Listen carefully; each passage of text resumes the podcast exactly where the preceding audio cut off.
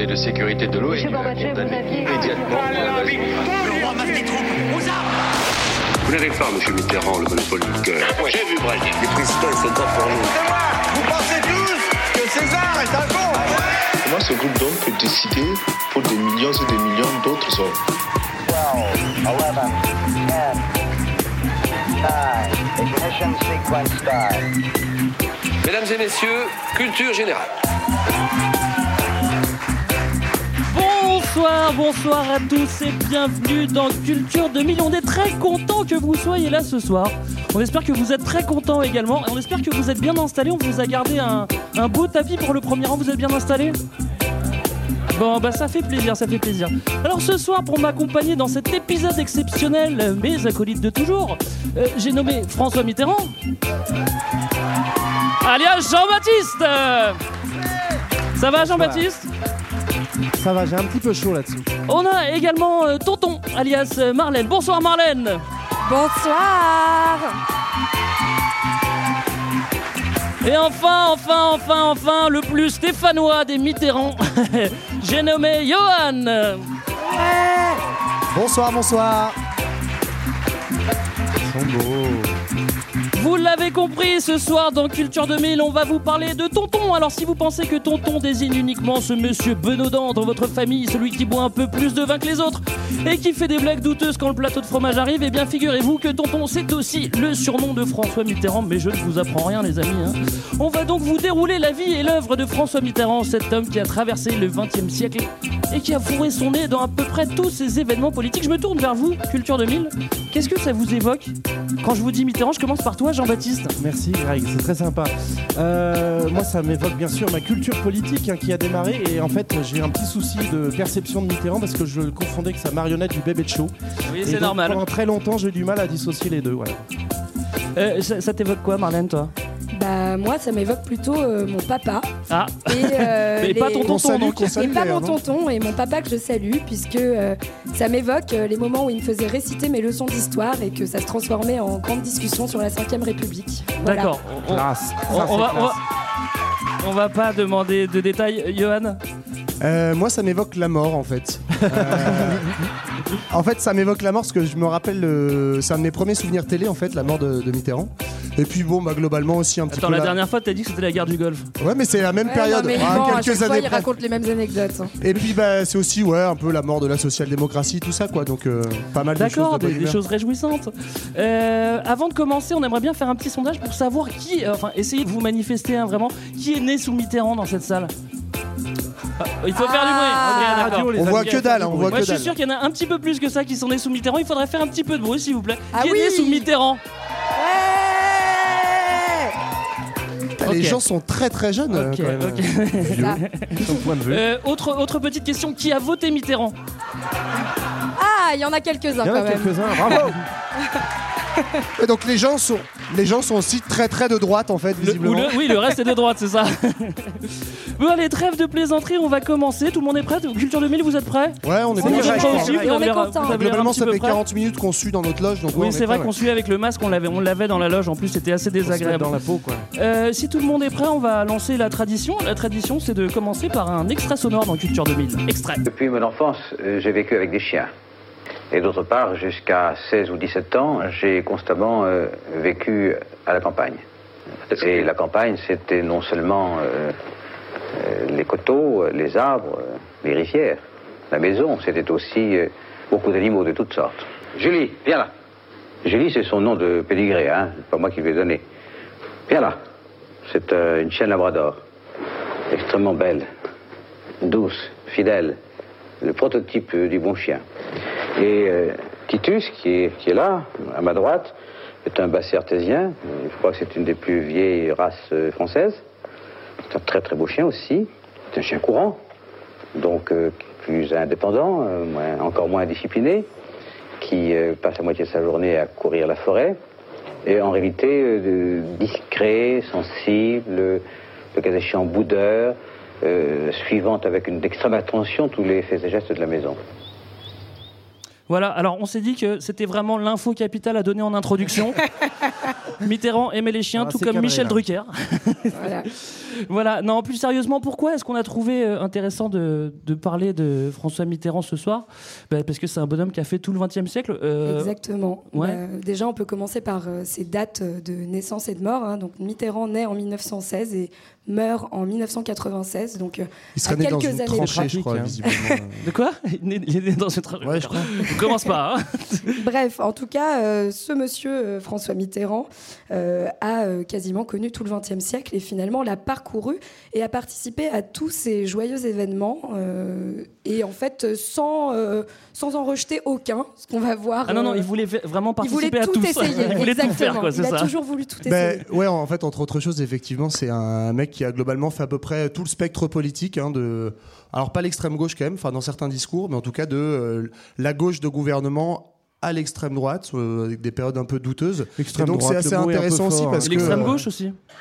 Ouais, bah, Vas-y, il y a des moments où il a un discours. Bon, on verra. Ouais, mais il y a des on- moments où il a un verra, discours on verra. marxiste. Quoi. Non, plus ou moins, mais en réalité, effectivement, du coup, c'est assez intéressant parce qu'il se positionne en fait euh, selon euh, bah, où va le vent en fait, en, en bonne partie. Mais du coup, il y a des choses intéressantes à, en- à en dire. Quoi. Bon, puis c'est aussi le, le- le bonhomme qui a un peu tous les records, hein, puisque sa vie politique, alors on pourra discuter du début, mais on, on peut la faire démarrer en 40. euh, c'est pas le fait le plus glorieux, mais ça commence quand même en 40 et ça se termine en, en 95. Donc c'est un, un bon gros record de longévité. Et puis aussi, pour l'instant, record non battu. Alors on croise les doigts hein, pour Manu, euh, mais euh, Ou 14 ans de présidence pour l'instant, c'est Ouais, mais c'est en le même top temps, sommet. il a fermé 13 ans le game. Il a fermé le game, c'est-à-dire c'était des septennats. Maintenant, c'est des quinquennats, puis personne ne peut Ouais, pas. c'est C'est-à-dire ça. qu'en fait, il a fait, Exactement. personne ne me battra. Ouais, J'ai fait trop 14 calme ans. Et surtout, 14 ans au pouvoir avec 13 ans de cancer, moi je dis respect. Pour ça, c'est pas mal.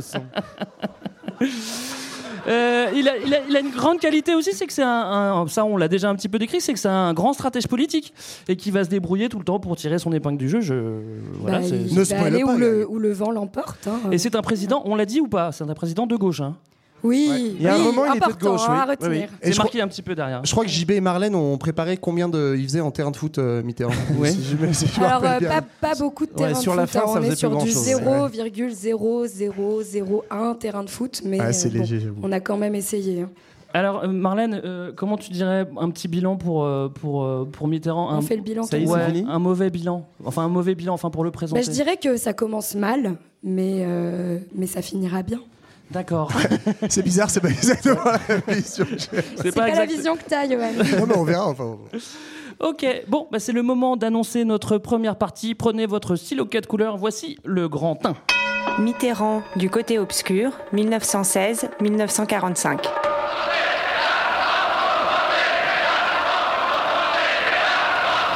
Les étudiants en médecine font une grève de protestation contre le trop grand nombre d'étrangers admis à exercer en France.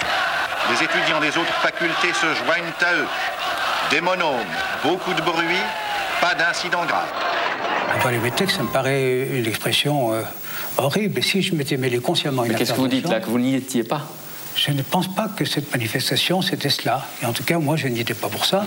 Et si je l'avais fait, eh bien, je n'hésiterais pas à dire que j'aurais eu grand tort et que ce serait contraire à tout ce qui fait le fond de moi-même. Je veux pas qu'on rentre dans la polémique tout de suite. On va attendre 3 minutes, s'il vous plaît. bons tes gongs, Greg. J'aime bien tes gongs. merci, merci. Euh, non, on va attendre trois minutes avant de rentrer dans la polémique parce que avant cette petite manifestation, il s'est passé des choses. Genre, il est né. Oui, il est né, exactement.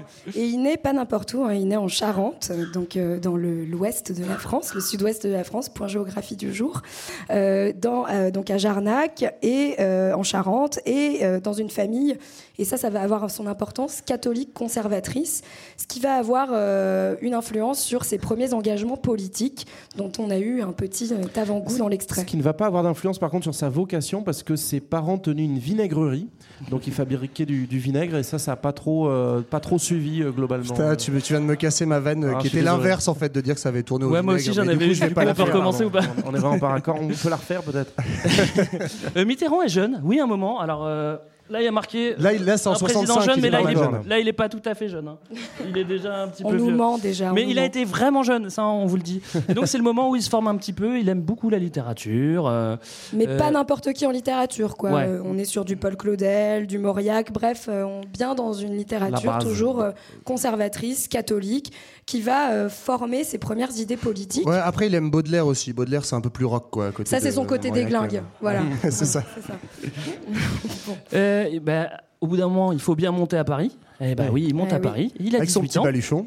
Pour faire ses petites études après son baccalauréat, voilà, il fait Oui, des études. alors, il fait un peu de tout. euh, à la fois, il continue à étudier les lettres parce que c'est un peu sa grande passion, mais aussi euh, droit public et puis euh, et puis sciences politiques. Déjà, hein, beaucoup d'ambition, le petit garçon. Alors moi j'ai noté qu'il faisait ses études au 104, mais rien à voir avec le truc de danse contemporain New Style euh, qui a pas très loin d'ici, mais au 104 euh, de Vaugirard, donc c'est un- une autre ambiance, c'est un, un genre de couvent pour étudiants on va dire. Enfin en fait c'est là où plein d'étudiants provinciaux euh, euh, viennent étudier. Euh, je crois que c'est il y a que des mecs dans ce dans ce petit endroit. je crois que c'était pas mixte à l'époque. Ouais, hein. et il joue au tennis globalement, il joue au tennis et fait des études de Voilà, lettres. c'est Voilà, cool, en- hein, pour l'instant. Ça va, tranquillement. Ouais, ça va, ça va. pas à se plaindre. hein. Non, c'est Et cool. puis euh, là, il, C'est la rentre- droite caviar sur- pour le Non, coup. il, il se fait des copains et il se fait notamment euh, des copains dans euh, des endroits, euh, des associations sympathiques que l'on appelle les ligues. Alors qu'est-ce que c'est les ligues à l'époque? Donc c'est des organisations politiques qui sont montées dans les années 20, hein, les années 30. Vous notez, hein, vous notez. Et attention, qui sont des organisations politiques et pas n'importe lesquelles, hein, des organisations politiques d'extrême droite, plutôt hostiles au régime parlementaire, euh, nationalistes, pour certaines antisémites, mais heureusement pas la sienne. hein. Ça, Bon, il- ça va, L'antisémitisme, il, il ira juste- il ira plus tard. Alors vous rigolez, mais c'est vrai en plus, c'est vrai. Non mais euh, on est dans une époque effectivement un peu sulfureuse, donc évidemment début des années 30, ça commence à sentir pas très bon un petit peu partout en Europe. Et il y a notamment ce euh, 6 février 34 que dont certains ont peut-être entendu parler, qui est en fait une espèce de manifestation donc des ligues de droite et d'extrême droite. Pour le coup, il y a pas mal d'antisémites dans le lot. Et euh, cette manifestation, en fait, elle est très célèbre parce que euh, ça part en échauffourée avec la police et que euh, grosso modo, donc je crois qu'il y a des morts. Et en fait, euh, les manifestants, une partie des manifestants, se dirigent vers euh, le Palais Bourbon dans l'idée de prendre le pouvoir. Donc en gros, tu as le gouvernement de l'époque qui sent que ça chauffe un petit peu pour son cul, et on est un peu dans cette ambiance-là. Et Mitterrand, lui, il est dans une ligue, effectivement, qui ne part... Alors, Une liguette, c'est ça. Ouais, c'est ça, c'est la a le, le- le- le doux nom de Croix de Feu. Voilà. Alors Croix de Feu, c'est l'organisation générale, et puis lui, dans- il est dans les volontaires nationaux, c'est-à-dire un peu le club Mickey de- des Croix de Feu, c'est-à-dire pour les jeunes, ce qui est beaucoup plus sympa et détente. Alors, il n'est pas au- en 34 dans, dans la manif dont tu parlais, par contre, euh, le petit extrait que tu nous as diffusé avant, il est dans cette manifestation-là qui part d'étudiants en médecine, euh, et donc notamment un des slogans de, de la manif, il y a une photo qui est restée assez célèbre, c'est euh, contre l'invasion métèque, faites grève et révoltez-vous. Mais ça va, ça vous rappelle des souvenirs Mais s'il était là, c'était malgré lui, comme il l'a dit, donc on peut pas juger non plus. Et c'est aussi ouais, la France aux Français, hein, qui est un slogan repris Oui. par un parti de, de gauche, hein, je crois. Après, Oui, oui, il c'est euh, ça. bon, c'est vrai qu'il réfléchit. Enfin, il va, il va mettre son premier pas en, en politique. Il réfléchit pas trop où est-ce qu'il met. Et euh, bon, alors ça, c'est du côté de, de la droite et même de l'extrême droite. Mais dans les années 30, ça bouge pas mal aussi Oui, euh, à gauche et il- notamment en Il 36. faut dire qu'il faut quand même lui dire, dire qu'il est curieux, quoi. Oui, Donc ça là, c'est vrai. Il est curieux. en On l'a pas dit. Il est 36, curieux. Ça, c'est un truc qu'on peut pas lui enlever. Globalement, il est il, curieux. Il il est même plus curieux, je dirais. hein, mais en tout cas, en Si la 36, MD il- existait à l'époque, il en aurait pris, c'est sûr. Voilà, il se dirige. Ouais, ça il- existait. Hein Il voit qu'il y a quelques mouvements qui se déroulent en France, donc euh, certains mouvements qu'on appelle le Front populaire qui va arriver au gouvernement. Et euh, oh là là, mon Dieu, c'est la découverte d'un nouveau monde, la gauche. Et euh, à ce moment-là, François, il trouve que bah, c'est intéressant. Voilà. C'est pas très propre, mais c'est intéressant. Voilà. Bah, c'est vrai que c'est Globalement- intéressant, c'est intéressant parce Ouais. qu'il se passe pas mal de choses à ce moment-là, Johan. Ouais, ouais, il se passe plein de Bah trucs. oui, Tu veux qu'est-ce que se fasse passe les, les mesures du Front populaire. Ouais, euh, Bah, bah, bah, fait. c'est pas le sujet, mais. Bah si, mais il y a quand même des trucs Ouais, bah, il importants. y a les- des congés payés, Bah, voilà. euh, globalement, la diminution du temps de travail à 40 heures, euh, ce genre, ce genre de, enfin, pas mal de lois sociales et surtout des grosses mobilisations avec euh, des mouvements de grève dans tout le pays, etc. Mais c'est assez marrant parce qu'en fait, Mitterrand Attends, je derrière, que c'était pas le sujet. Salaud. En fait, Mitterrand derrière, il va, c'est quand il va raconter en fait auprès de journalistes, donc euh, dans les années 80-90, va raconter que c'est un peu l'époque, euh, son premier coup de cœur populaire où il a rencontré la foule en liesse, etc., etc. Bon, globalement, on n'a aucune trace du fait qu'il était proche de là. Si, si, il y a une Par photo, contre, tu on sait très bien. un moment. ouais, ouais. Par contre, on sait très bien qu'à l'époque, il était toujours chez le colonel de la Roque, donc la Ligue des Croix de Feu, qui va devenir après euh, le PSF, donc le Parti social français. Bon, globalement, c'est pas quand le tu Parti mets socialiste social, français, ouais, rien à mais globalement, quand tu mets social et une nation derrière, en général, ça sent pas hyper bon. Je vois pas de quoi Voilà. tu parles. Donc lui, il est là, mais il dit quand même que euh, globalement, ça l'a intéressé. euh, voilà. Alors, c'est là et où il il a- continue d'écrire dans des journaux nationalistes euh, voilà, rattachés aux ligues. Coup de, coup de cœur politique, mais coup de cœur aussi, euh, un vrai coup de cœur, quoi, avec Dany, avec Daniel, Daniel Mitterrand. Ouais, ah, c'est un peu plus tard. hein. Daniel, c'est c'est sorti de la guerre. C'est sorti Ah oui, bah, pourquoi Mais je euh, parle de à ce ça moment-là, il pas une étape ça. un petit peu importante. Ouais, en plus, Mais c'est parce que t'aimes les coups de cœur, Gag, on le sait. Non, mais en plus, je, je l'ai même pas lu, je sais pas pourquoi. À cette époque-là, je l'ai- je l'ai pas noté, mais c'est le moment où il commence à draguer une, une nana, une Marie-Thérèse. Ah oui, c'est- je confonds avec ça, euh, pardon. mais je sais plus, je sais plus comment elle s'appelle, mais il l'a fait rentrer plus tard à la ORTF. Mais je crois qu'il lui écrit premier 4 amour. lettres par jour, donc globalement, on est à la limite du balance ton mais euh, à l'époque, ça allait quoi. Euh, oui, donc euh, on était plutôt à cet endroit-là. Donc on est avant la guerre parce que là, Oui. notre baby Mitterrand, il a 22 ans, il va faire- aller faire son petit service militaire. Et en 39, eh ben, il a 23 ans. Paf. Et ben, c'est l'heure d'aller servir la France, hein, parce que c'est Mais la en guerre, même c'est temps, la il guerre. attend que ça. Il attend que ça de servir la France et il veut vraiment la servir. Il va le prouver par la suite. C'est la guerre, c'est la guerre. Bah évidemment, c'est la deuxième. Euh, Ouais. Un petit point sur la guerre. Johan, c'est pas le sujet, je sais. Ouais, euh, merci, t'es vraiment sympa, Greg. Ben, point sur la guerre, donc drôle de guerre. La France rentre, euh, rentre en guerre à la fin de l'été euh, 39, enfin Ouais, l'été automne septembre, 39. ouais. Et euh, gros, bon, grosso modo, il se passe rien. On a une belle ligne Maginot qui sert à rien. Et alors, en fait, moi, je croyais que du coup, il avait, ce qui, euh, je spoil un petit peu, donc il est fait prisonnier euh, en juin 40, comme globalement euh, à peu près tous les Français Ouais. qui ont entre 18 et 25 ans. Et euh, on rigole comme ça, comme si c'était marrant. Et Ça les fait rire. Ah bah c'est marrant. ah, ça vous fait Bah, marrer. attends, quand il en parle après, il dit Mais que c'est là attendez qu'une bonne guerre, ça vous arrive dans votre même, hein. génération. Donc bon. euh, Oui, c'est ça. Mais en fait, lui, grosso modo, il est pas dans la drôle de guerre. Il est envoyé dans un endroit, donc dans les Ardennes, où euh, pour le coup, ça Il se combat vraiment au printemps plus. 40. Il se prend euh, un éclat d'obus, je crois. Il se prend la blitzkrieg surtout. oui, c'est vraiment l'endroit où faut pas être quoi en 40. Quoi. C'est Ouais, c'est ça. Et donc du coup, bref, il se prend ça. Il est d'abord, il est blessé et en fait, il est fait prisonnier donc très vite. en Président, il est Ouais. fait président, c'est pas tout de suite. Pas encore. Ils étaient généreux les Allemands à l'époque. Il est fait prisonnier. Il est fait prisonnier au Stalag A. Alors Stalag, ça veut simplement dire camp de prisonniers. C'est un camp hein. de prisonniers. c'est Ouais, ça. mais ça fait beaucoup plus méchant si tu l'appelles Stalag. Donc, Ah, sauf si t'as regardé Papy Schulz, euh, je sais pas s'il y avait. Papa Schulz. c'est- une autre ambiance, mais c'est pas tout à fait ça. Ceci dit, bon, il se fait des copains. hein, c'est un grand moment pour lui de, de fraternisation et, et de, de sociabilisation. Je sais pas si ça se dit, Et mais je non, le dire. Euh, parce que c'est là où il va se faire ses copains qui sont pas comme lui. Pour la première fois, il va rencontrer des gens qui sont pas d'extrême droite. De Et oui. gauche. Et notamment, il va se faire des copains communistes euh, et il va aussi forger des, des relations qui vont lui servir un petit peu plus tard. En gros, il est venu avec son porte-carte et il va gentiment remplir ça, des fois que ça serve un peu plus tard. Quoi. Bah oui, c'est-à-dire qu'à ce moment-là, c'est vrai qu'en prison aussi, tu peux rencontrer des gens qui sont pas de ton milieu. Du coup, ça t'ouvre un petit peu euh, au monde. Donc je Bah, pense c'est que comme le qui- service militaire, c'est hyper Oui, important. c'est ça, En mais fait, là c'est encore pire parce que c'est nul ceux qui se sont fait pécho. quoi. Pardon, non, je m'excuse. Oui, puis du coup, ça a duré trois ans parce qu'en fait, justement, il commence son service militaire en 38, donc avant la guerre. Donc globalement, il dit au revoir à papa, maman, et euh, il revient en fait bah, quand il va, il va s'échapper. Je spoil à nouveau, mais du coup, en fait, pendant trois ans, il est effectivement en dehors de la vie civile, en dehors de son petit euh, 104 Vaugirard où il joue au tennis avec ses copains, et, euh, vie, effectivement, hein. ça, ça lui apprend la vie, quoi. En fait, du, d'une- du point de vue des nazis, c'est un peu sa radicalisation à lui. Quoi. À l'époque, il a changé de style musical, il a commencé à changer de fringue, Il commence à il allait de la plus au valse. cinoche. ça devient chaud quoi. Bon, en tout cas, euh, il commence à essayer de s'échapper parce qu'il trouve ça sympa la colo, mais bon, c'est comme, c'est comme toujours, au bout d'un moment, les monos, ils commencent un peu à nous saouler. Donc il essaye de partir une fois, deux fois, la troisième, c'est la bonne. Et euh, là, c'est là que on ne sait pas ce qui se passe. L'histoire a deux versions. Une version où on nous dit que, enfin, où il nous dit qu'il part à Londres voir euh, le fameux général, et une version où en fait, euh, bah, il va plutôt en cure thermale du côté de Vichy. Et euh, bizarrement, on a vachement plus de sources qui nous disent qu'il va de, plutôt dans ce coin-là. C'est en même temps, on le comprend. Bah, hein, toutes il y a les des sources sauf les, sauf les siennes, quoi. Voilà. Non, mais Bon. si, il Bon, après, ça suite, commence à dater pour lui. Il avait un petit trou de mémoire, franchement. euh, Oui, on peut faute, comprendre. de Il a faute. une Alors, longue par- ce qu'il faut, ce qu'il faut hein. comprendre, on, faut aussi essayer de se mettre à la place de François, Oui, un petit peu de gravité. Non, mais c'est que à l'époque, effectivement, on est quand même dans une période où euh, 42 en France, euh, les résistants ils sont quand même vraiment pas très nombreux. C'est un peu le bordel et euh, grosso modo, en fait, ces, fameuses de ligues des croix de feu euh, de- du colonel de la Roque, en fait, sont présents euh, à Vichy et notamment en fait montent des euh, des réseaux en fait d'aide aux prisonniers.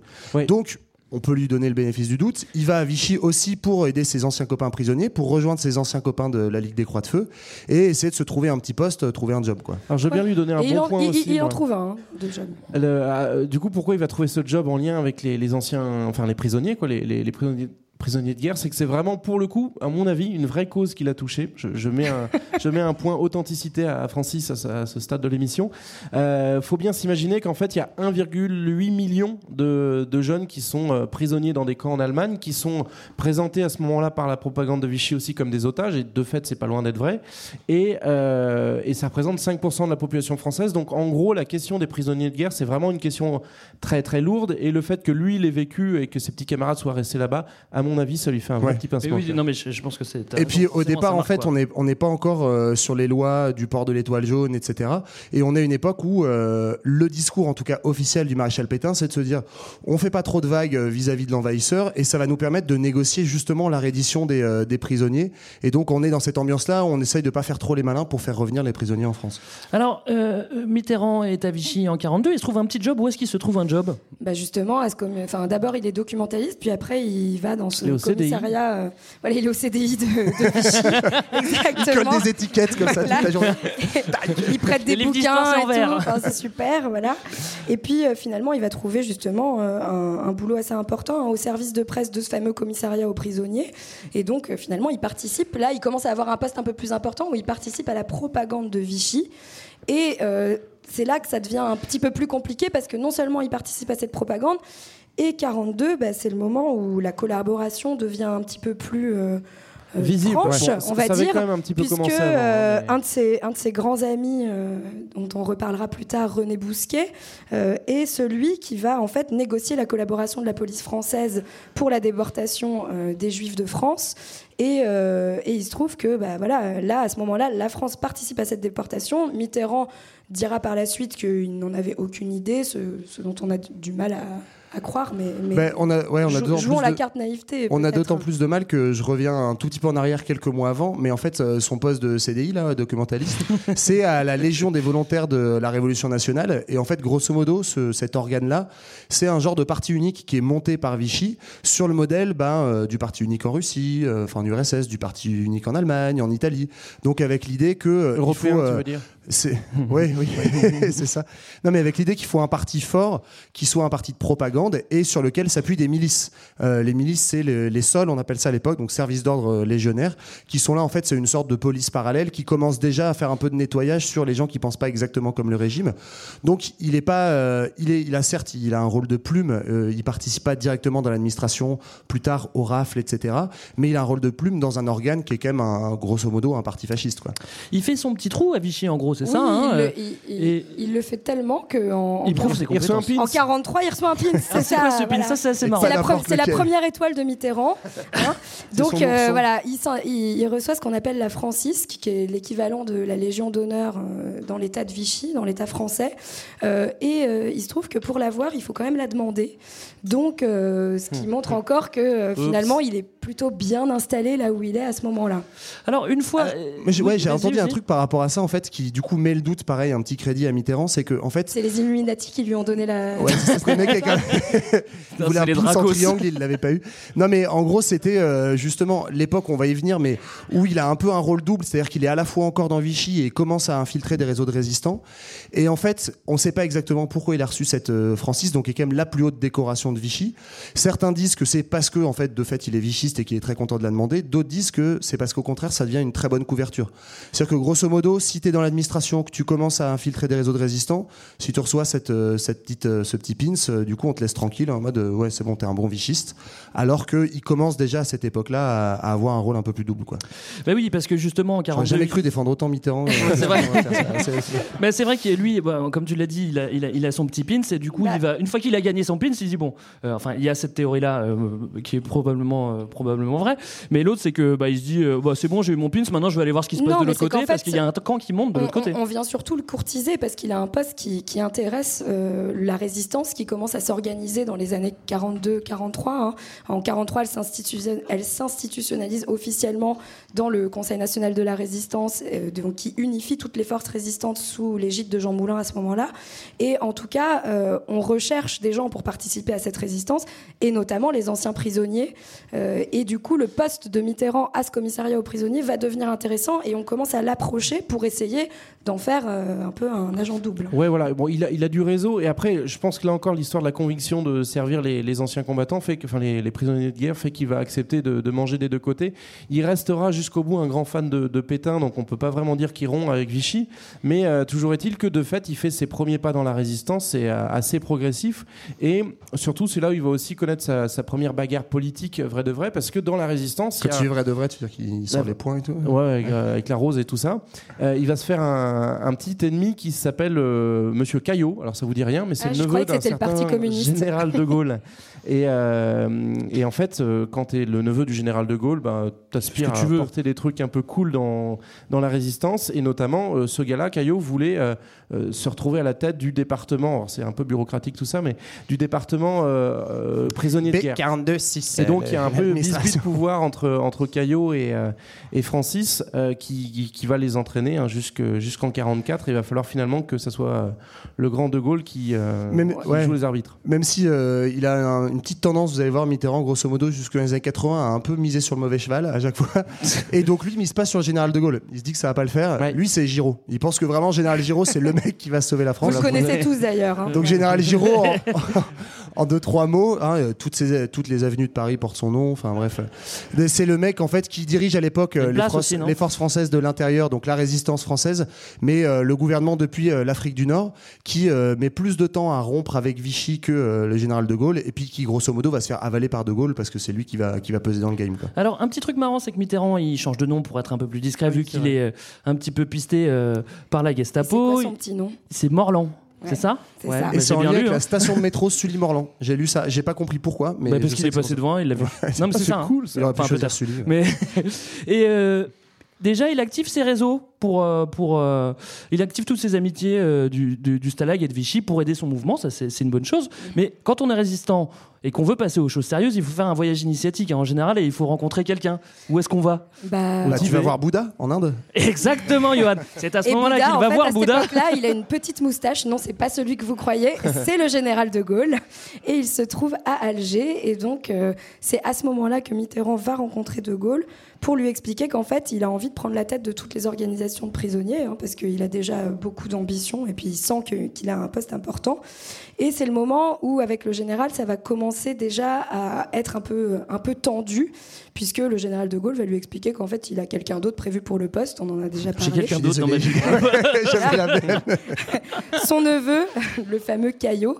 Et, mais euh, bon, comme il, il a quand même besoin de Mitterrand, que Mitterrand euh, a beaucoup de réseaux parmi les prisonniers, etc., il va d'abord euh, lui donner euh, un, peu de, un peu de pain à, à manger, hein, comme on dit.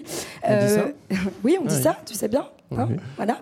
Et, euh, et donc, il va lui donner, euh, à l'époque, au moment du gouvernement provisoire de la République, donc entre 44 et 46, qui est le gouvernement dirigé par la France libre du fameux général de Gaulle, il va lui donner donc le poste de ministre euh, aux prisonniers pour euh, le Alors, faire patienter. Quoi. C'est ministre par intérim, hein, c'est demi-ministre. Ouais. Voilà. C'est dans le GPRF, hein, c'est ça? Oui, gouvernement provisoire ouais. Oui, tu comprenais Ouais, pas? c'est- non, je connaissais pas ce sigle. Mais... Après, Ah, si on situe le bonhomme, il est quand même semi-ministre, mais il a, il a pas 30 ans, donc c'est quand même plutôt classe. Je pense si on devait faire un sondage Bah dans oui. la salle, c'est plus classe que vous et que nous.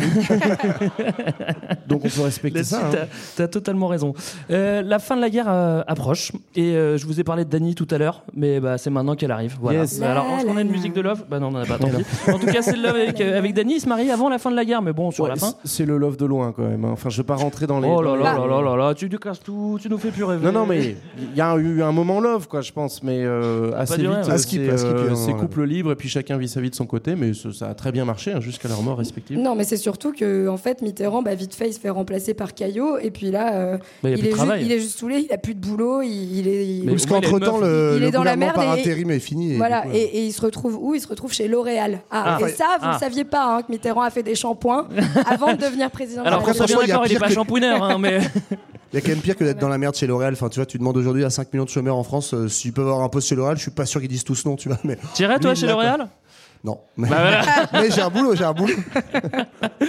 Alors, euh, coup euh, coup de chance, après, chez, après L'Oréal, et bah hop, comme quoi L'Oréal s'amène à tout, il devient député. Bon, en même temps, euh, il a de l'expérience politique et Non, mais il va dans la dit, Nièvre. Il Mais fait là- un coup plutôt pas mal. C'est-à-dire qu'il va donc euh, prendre racine dans la Nièvre en se décodant un petit, une petite euh, circonscription électorale qui euh, va le, le faire élire un peu à contre-courant. faut s'imaginer à ce moment-là le gros parti qui pèse, c'est le Parti communiste, qui va rafler énormément de voix. Et lui, pour euh, se faire son petit trou dans, dans la nouvelle assemblée, en fait, il va euh, se faire son chemin dans un petit parti de droite assez inconnu et il va réussir à, à gagner sa campagne, notamment en jouant sur. euh, euh, j'ai serré la main à Pétain, j'ai serré la main à De Gaulle, je peux tout faire. Je connais des mecs. J'ai monde. du réseau. je connais des gars. Et du coup, il arrive à se faire élire donc en tant que candidat de droite à l'époque où c'est plutôt euh, la gauche communiste qui, Bah, qui fait le ras de Bah, marée. toujours parce le bon que cheval, Il y, a- quoi. il y a- il y a un truc qu'on n'a pas dit, c'est que Mitterrand quand même, il déteste les communistes. Ah oui. Voilà, au début, au moment où il hésite un peu, genre Pétain, résistance, Pétain, résistance, qui fait plouf plouf euh, assez longtemps, euh, ce qui le dérange vraiment dans la résistance, c'est le poids des communistes. Et finalement, Mais il n'y en a va- pas trop, effectivement, Voilà. à Vichy, c'est pas faux. voilà. Donc euh, et finalement, il se décide et il comprend que, bah, à un moment, il faut miser sur le bon cheval et que c'est quand même avec les communistes que ça va se faire. Les communistes représentent, après, euh, en 1945, à peu près un tiers des voix et un tiers des, des représentants à l'Assemblée nationale. Donc ça, c'est, enfin, en fait, il va être un peu euh, en décalage par rapport à, à son époque, mais euh, ça reste un fervent anticommuniste qui va être assez drôle vu son Ouais. parcours politique euh, par la suite. Alors toutes ces années, ces années de guerre, de Vichy, de résistance, ça, ça- ça montre, euh, ça montre déjà l'ambition de, de Mitterrand. Ça, on vous l'a dit un petit peu, mais c'est vrai que on comprend un petit peu euh, son, son, son état d'esprit et euh, et, euh, et- Et il, de- il devient vraiment ministre cette fois. En gros, il est, il est Full député, ouais, ça y est, à, à plein temps. Il est euh, donc il est député de la Nièvre, hein, ce, ce département où il y a beaucoup d'électeurs, je pense. Point géographique, en la 47. si moi je vois à peu près, c'est tu traces une ligne au milieu, là, genre Nevers, là où il y a rien. Entre Paris et Vichy, en Ouais. fait, c'est bien placé. hein. c'est ça. Oh, c'est plus, c'est plus pratique. Hein, ça, une heure, une heure, comme ça, je perds pas les enfants. Et donc, bref, 47, euh, 47 euh, nouveau gouvernement. Et là, il a un poste de ministre des anciens combattants. Donc, Bah, c'est sa spécialité de toute façon. Ouais, c'est ça. Grosso modo, son truc, c'est euh, c'est les vieux guerriers euh, qui sont restés, Encore, encore qui une sont restés fois, trop longtemps à bouffer il de la pas soupe. misé sur le bon cheval. Je suis pas sûre que ce soit. Bah, je suis pas sûr qu'il ait eu vraiment le Ah, choix. C'est-à-dire, Je suis pas sûr qu'on lui a sexy, dit hein. t'as l'économie ou les anciens combattants. Ouais, je vais prendre des anciens combattants plutôt.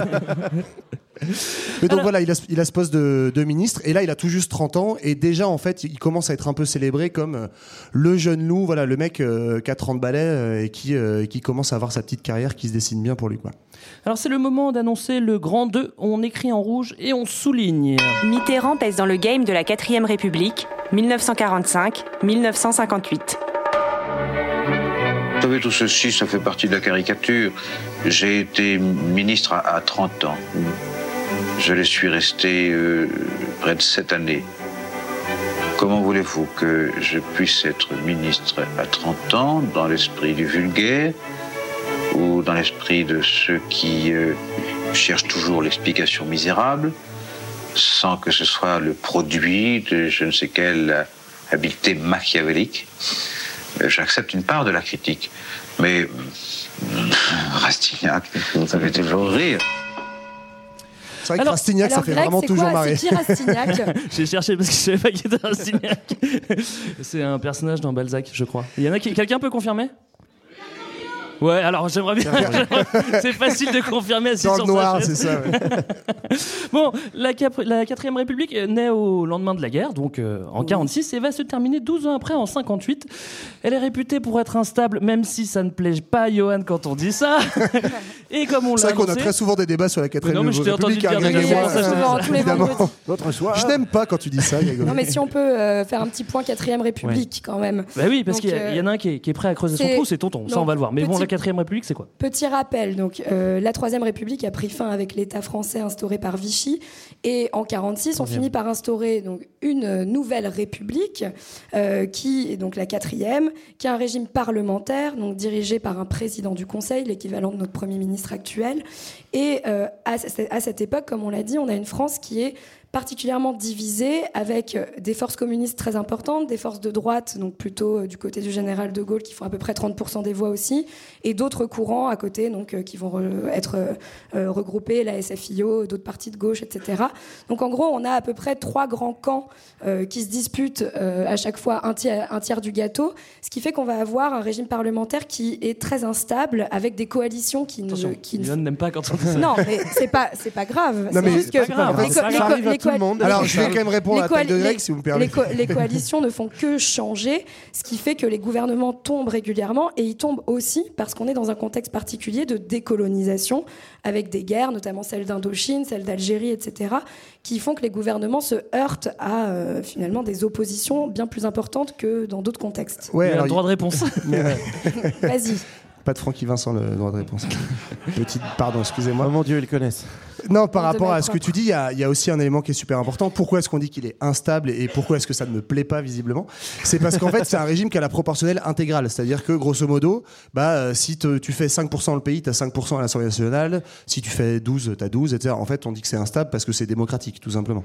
Et donc, c'est pour ça que tu es obligé. Je suis. et, euh, et en fait.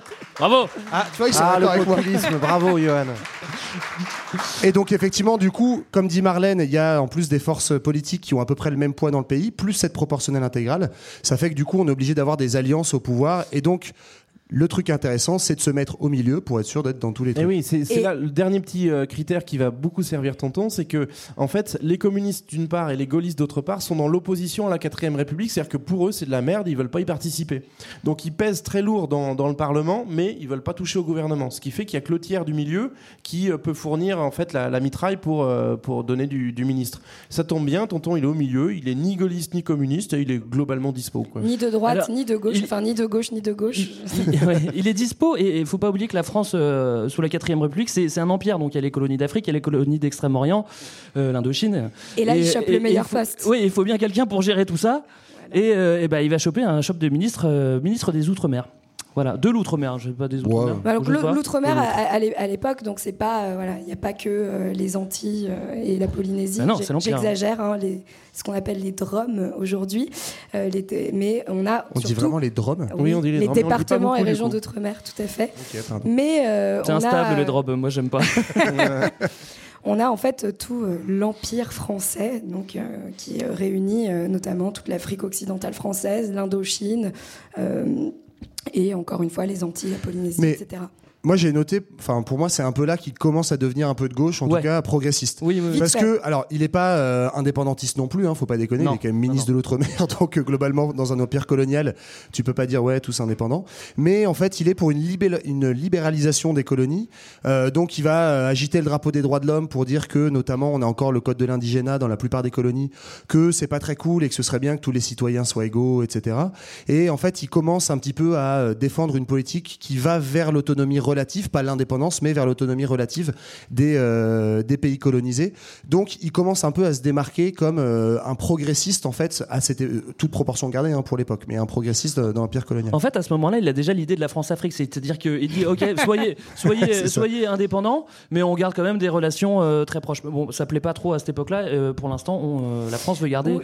euh, ses colonies. Oui. Euh, Il Mais- y a un moment où il se rapproche d'un d'un autre C'est personnage. ça en fait, c'est justement ces positions euh, concernant les colonies qui vont le rapprocher d'un grand personnage de l'époque, hein, qui est resté le ministre le plus connu de la 4ème République, Pierre Mendès France. Ils allaient le dire, c'est con. Tu... qui est le sosie de Lino Ventura, hein, je peux me permettre. Oui, je je l'ai beaucoup googlisé, il lui ressemble beaucoup. Et Pierre Mendès France a une certaine idée des colonies qui ne plaît pas à tout le monde. Et bref, c'est comme ça qu'ils C'est comme se- celle, c'est la même que Sardou, non? Ouais, C'est pas ça? sûrement, c'est ça. et c'est comme ça que quand Pierre Mendès France euh, donc, euh, arrive au pouvoir en 54, hein, il me semble, euh, il va euh, prendre dans euh, son gouvernement le petit François sous son aile comme ministre de l'Intérieur. Est-ce qu'on, est-ce qu'on, est-ce que quelqu'un veut faire un petit mot sur le gouvernement de Mendes France? Non, vous battez dire, pas. euh, Dans le public non, mais peut-être? euh, si, si- si on veut développer sur euh, la politique coloniale de Mendès France, Mendès France c'est celui qui va en fait mettre fin à la guerre d'Indochine, donc euh, ré- euh, voilà régler ces- ces- cette guerre-là. Euh, c'est celui qui va entamer euh, les négociations pour l'indépendance du Maroc également. Et euh, c'est celui sous lequel il va y avoir les premières tensions en Algérie. Et c'est là qu'en fait il va tomber parce qu'il a une position, euh, il se dit pas complètement contre l'Algérie française, hein, il peut pas vraiment le faire dans la position où il est, Enfin, en tout cas c'est comme ça qu'il le justifie. Tu parles de Mendès, là? Oui, Ouais. je parle de Mendès. Cependant, euh, il va commencer à émettre l'ébauche d'une Algérie euh, beaucoup plus indépendante, beaucoup plus Autonome, ouais, et c'est et c'est là que son gouvernement va tomber, en fait. Ouais. Il, il tombe parce qu'à ce moment-là, il y a un courant politique qui se développe euh, à la droite de, de- de l'Assemblée, qui est le poujadisme, en fait, donc un- issu d'un d'un monsieur qui s'appelle Poujade et qui, euh, globalement, va reprendre les vieilles idées anti-parlementaires de la, de la Troisième République. On retrouve un peu la vieille soupe des ligues euh, d'antan. Euh, C'est un Le Pen, mais pas borgne. bah, justement, Bah, Le c'est- Pen, oui, de Et qui défend un les petits artisans et les boulangers. Voilà, c'est ça. On défend les petits contre, contre les bureaucrates et euh, on se méfie de ceux qui veulent brader l'Empire. Il faut bien se rappeler aussi que l'Algérie, c'est un peu particulier à ce moment-là parce que c'est la seule colonie de peuplement. Donc il y a quand même un million de colons. Euh, et donc euh, tout le monde considère vraiment de façon normale, et même Mendes France dans ses, dans ses discours, que l'Algérie, c'est la France. Après, on peut négocier pour faire un peu plus de place aux Algériens. Néanmoins, voilà, c'est- assez répandu. Et donc tout ça pour dire que l'extrême droite arrive, et c'est notamment elle qui va commencer à chahuter fort euh, les, les vilains gauchistes Mendes, Mendes France et Mitterrand. Sauf que, ouais, pas de peau, en fait. Il... Non, tu voulais dire un truc Non, euh, non, vas-y, vas-y. ouais, Ok. Euh, Mendes France tombe et c'est un autre, euh, un autre socialo qui arrive au pouvoir, qui est euh, Guy Mollet. Et euh, Guy Mollet, bah, grosso modo, il reprend la même politique un peu euh, molle, quoi. Enfin, la Et- même politique, il est, il est quand même plus. euh, Enfin, il va réaffirmer l'autorité de la France Ouais. sur l'Algérie. Bah, en fait, oui, mais parce que c'est les événements aussi qui vont lui pousser. C'est-à-dire qu'en gros, il y, a, euh, il y a les événements, le- les attentats de la Toussaint 54, quand en fait- qui en fait euh, est un peu ce qui lance euh, la guerre d'Algérie, donc les, les, premières, les premières violences sur le territoire algérien. Et en fait, à ce moment-là, bah, le, le petit Mitterrand, donc il est plus dans le ministre de Mendès France, parce que le ministre Fran- Mendès France est parti, mais il est euh, ministre, encore une nouvelle fois, hein, il l'a été 11 fois, on vous l'a dit, sous Guy Mollet, ministre de l'Intérieur. Donc vous, te- vous doutez bien que ministre de l'Intérieur, quand ça commence un petit peu à chauffer, en fait, tu peux pas ouvertement, bosser, hein. quelles que soient tes convictions, en fait, tu es obligé de dire que de toute façon, de L'Algérie, réprimer la la, France, violence. qui- ce qui et donc il dit euh, cette fameuse phrase l'Algérie, c'est la France, et elle ne reconnaîtra, euh, je sais plus, aucune autre autorité sur son territoire que la sienne.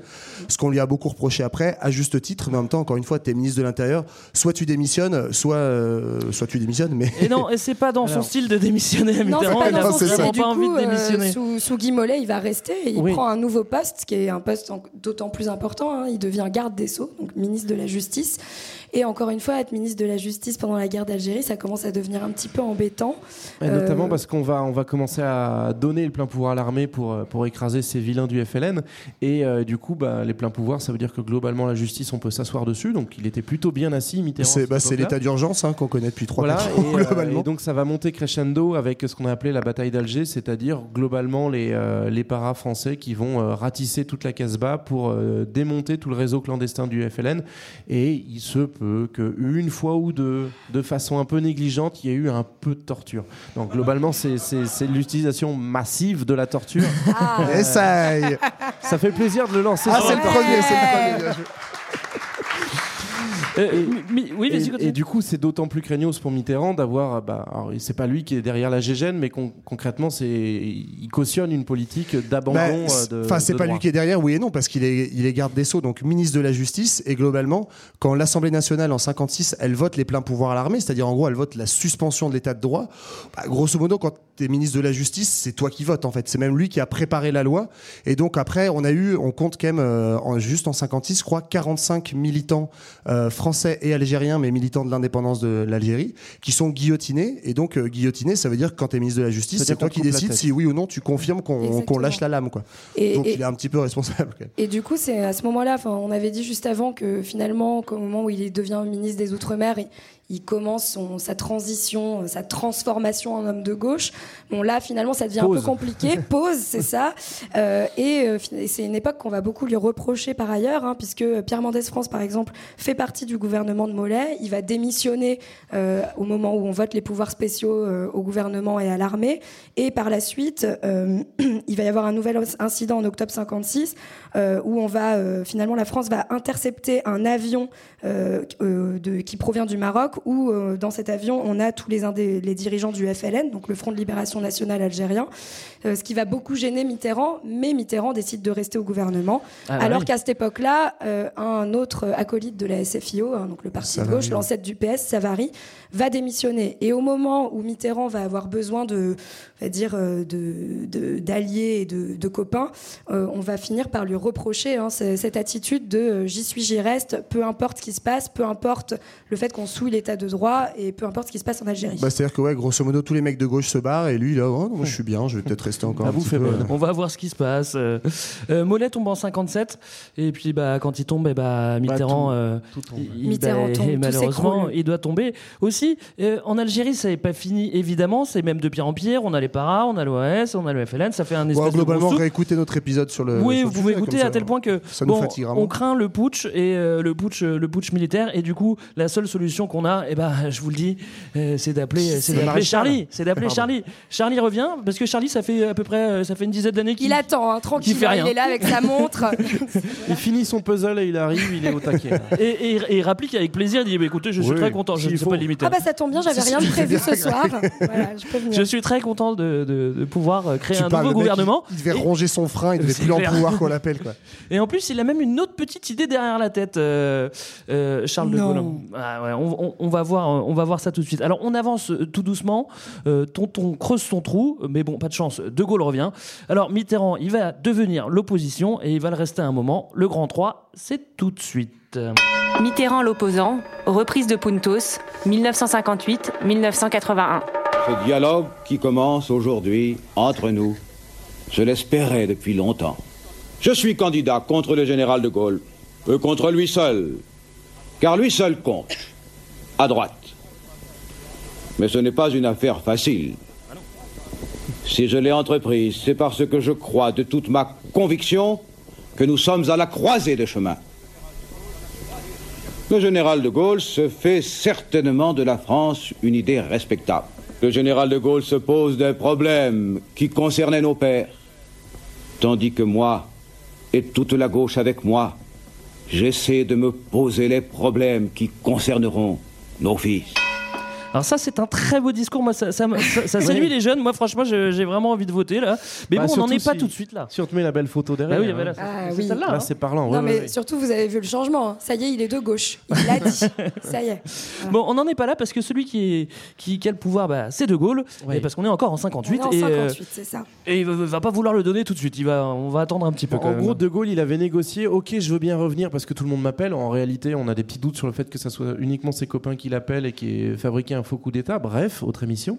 Euh, tout ça pour dire que il, il revient avec une condition, c'est de pouvoir changer la Constitution. C'est son vieux rêve de toujours. De... Et de dégommer tous les partis au passage, parce qu'il Voilà. faut chier quoi. Donc, Ça rappelle personne. il va instaurer une cinquième république.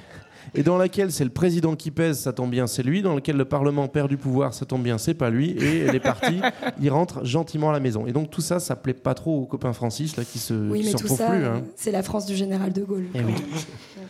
Euh, euh, je, je- je- je suis désolé, j'étais plus là. Est-ce que Bah tu as parlé de la blague. réforme de la Constitution ou pas? Oui, oui, À oui. l'instant Non, Greg, vas-y. J'étais en train de lire. Excuse-moi, j'étais en train de lire un autre truc. Donc c'est bon, c'est réformé? Ça y est, Je me bon. rassure. Bon, je me bon. On rassure. vote, la, on vote la constitution de la 5ème République, qui est une constitution qui va être un peu euh, euh, middle, quoi. On, On se sent que tu euh, l'aimes pas trop, je le vois à ta moue. Non, je vois pas ce que tu veux dire, je vois pas de quoi tu parles. Non, mais en gros- on, on donne plus de pouvoir au président qui avant le président, bah, c'était juste euh, un mec dont on donnait la photo, vous savez, euh, René René Coty. Hein. Et euh, maintenant, en fait, euh, bah, le président, vu que c'est Charles de Gaulle, il a pas trop envie qu'on donne juste sa photo, il a envie d'avoir un petit peu de, pouvoir, statuts. voilà. Et euh, le président donc euh, regagne du pouvoir, no- euh, nomme le premier ministre qui nomme le gouvernement, mais cette constitution, elle se défend d'être un, régime finalement mixte entre un régime présidentiel et un régime parlementaire. Tout ça avec l'argument de dire que enfin on va mettre fin à cette instabilité qui ronge le pays depuis tant d'années. Ah, bah ça, ça voilà. fait plaisir à Greg. Moi, j'aime pas l'instabilité, hein, je préfère vous le dire. Euh, Charles de Gaulle, il va rester président euh, quasiment. euh, enfin, il va mourir juste euh, enfin, en 70. Il va rester président jusqu'en 69. ouais, c'est ça. 69. Ah, bon, Et puis là, grosso modo, il arrive. Vous vous fiez pas au titre qu'on vient d'annoncer. Là, euh, Mitterrand, il perd absolument tous ses puntos. Oui. C'est-à-dire que pendant la- les dix premières années, il se passe, euh, il- ça, ça sent Bah, pas c'est très la bon traversée du désert pour C'est la traversée du désert et, euh, et euh, Donc, oui, grosso 58, modo, il perd même son siège Ouais. euh, De de, député, de ouais. parlementaire donc de la Nièvre. Il arrive vaguement à accrocher un siège au Sénat, Il donc c'est dire que c'est- le moment où il devient vieux. en Ouais, c'est ça. Normalement, globalement, avant 80 ans, c'est pas pour toi ce truc-là. Lui, il arrive à rentrer au Sénat, c'est à peu près le seul siège qu'il arrive à accrocher. Et euh, son parti est décimé, comme à peu près tous les partis. Et donc là, il se dit bon, euh, faut que j'attende que ça se passe, quoi. Et faut que j'attende que, que ça se passe, d'autant plus que ses anciens copains ils veulent plus trop jouer avec lui Bah et oui. qu'il va être obligé de, de, de faire un, un club, un nouveau club, le club des paumés, vu Ah que oui, plus oui. personne ne veut jouer avec lui. Pierre Mendès France, il veut plus, euh, il crée le Parti socialiste autonome et euh, ils veulent pas de Mitterrand parce qu'il a fait n'importe quoi avant, il s'est accroché au pouvoir avant, donc on Ouais, dit, ça, bon, bah, il nous a gonflé. C'est les deux grandes figures dont on parlait, euh, Sav- Savary et Mendès France, qui se sont barrés, eux, à temps, entre guillemets, pour garder une légitimité politique euh, du gouvernement euh, qui a fait la répression en Algérie. Et euh, quand Mitterrand frappe à la porte, ils disent non, non, en fait, euh, juste toi, toi, t'es resté, donc t'es pas le bienvenu. Alors, la, la bonne chose pour Mitterrand, c'est que du coup, il va repartir de zéro, il va se construire une nouvelle street cred et Et euh, pour ça, il se crée un petit parti qui s'appelle la Ligue pour le combat républicain. Faut toujours que ça s'appelle la Ligue. ça me garder un peu des racines. C'est un peu le club des losers en vrai. En vrai, en vrai. Et dedans, il va se faire des nouveaux potes, donc euh, notamment ses futurs copains de toujours comme euh, Dumas, Ro- Roland Dumas et Robert Badinter, qu'on- qui ramènera avec lui dans ses bagages quelques années plus Qui à tard. l'époque ont 12 ans à peu près, je pense. Voilà. et, euh, et le but, c'est, on, on est sur du long terme, on a le temps, hein, mais on va noyauter toute la gauche pour prendre le pouvoir. Mais pour l'instant, on est trois.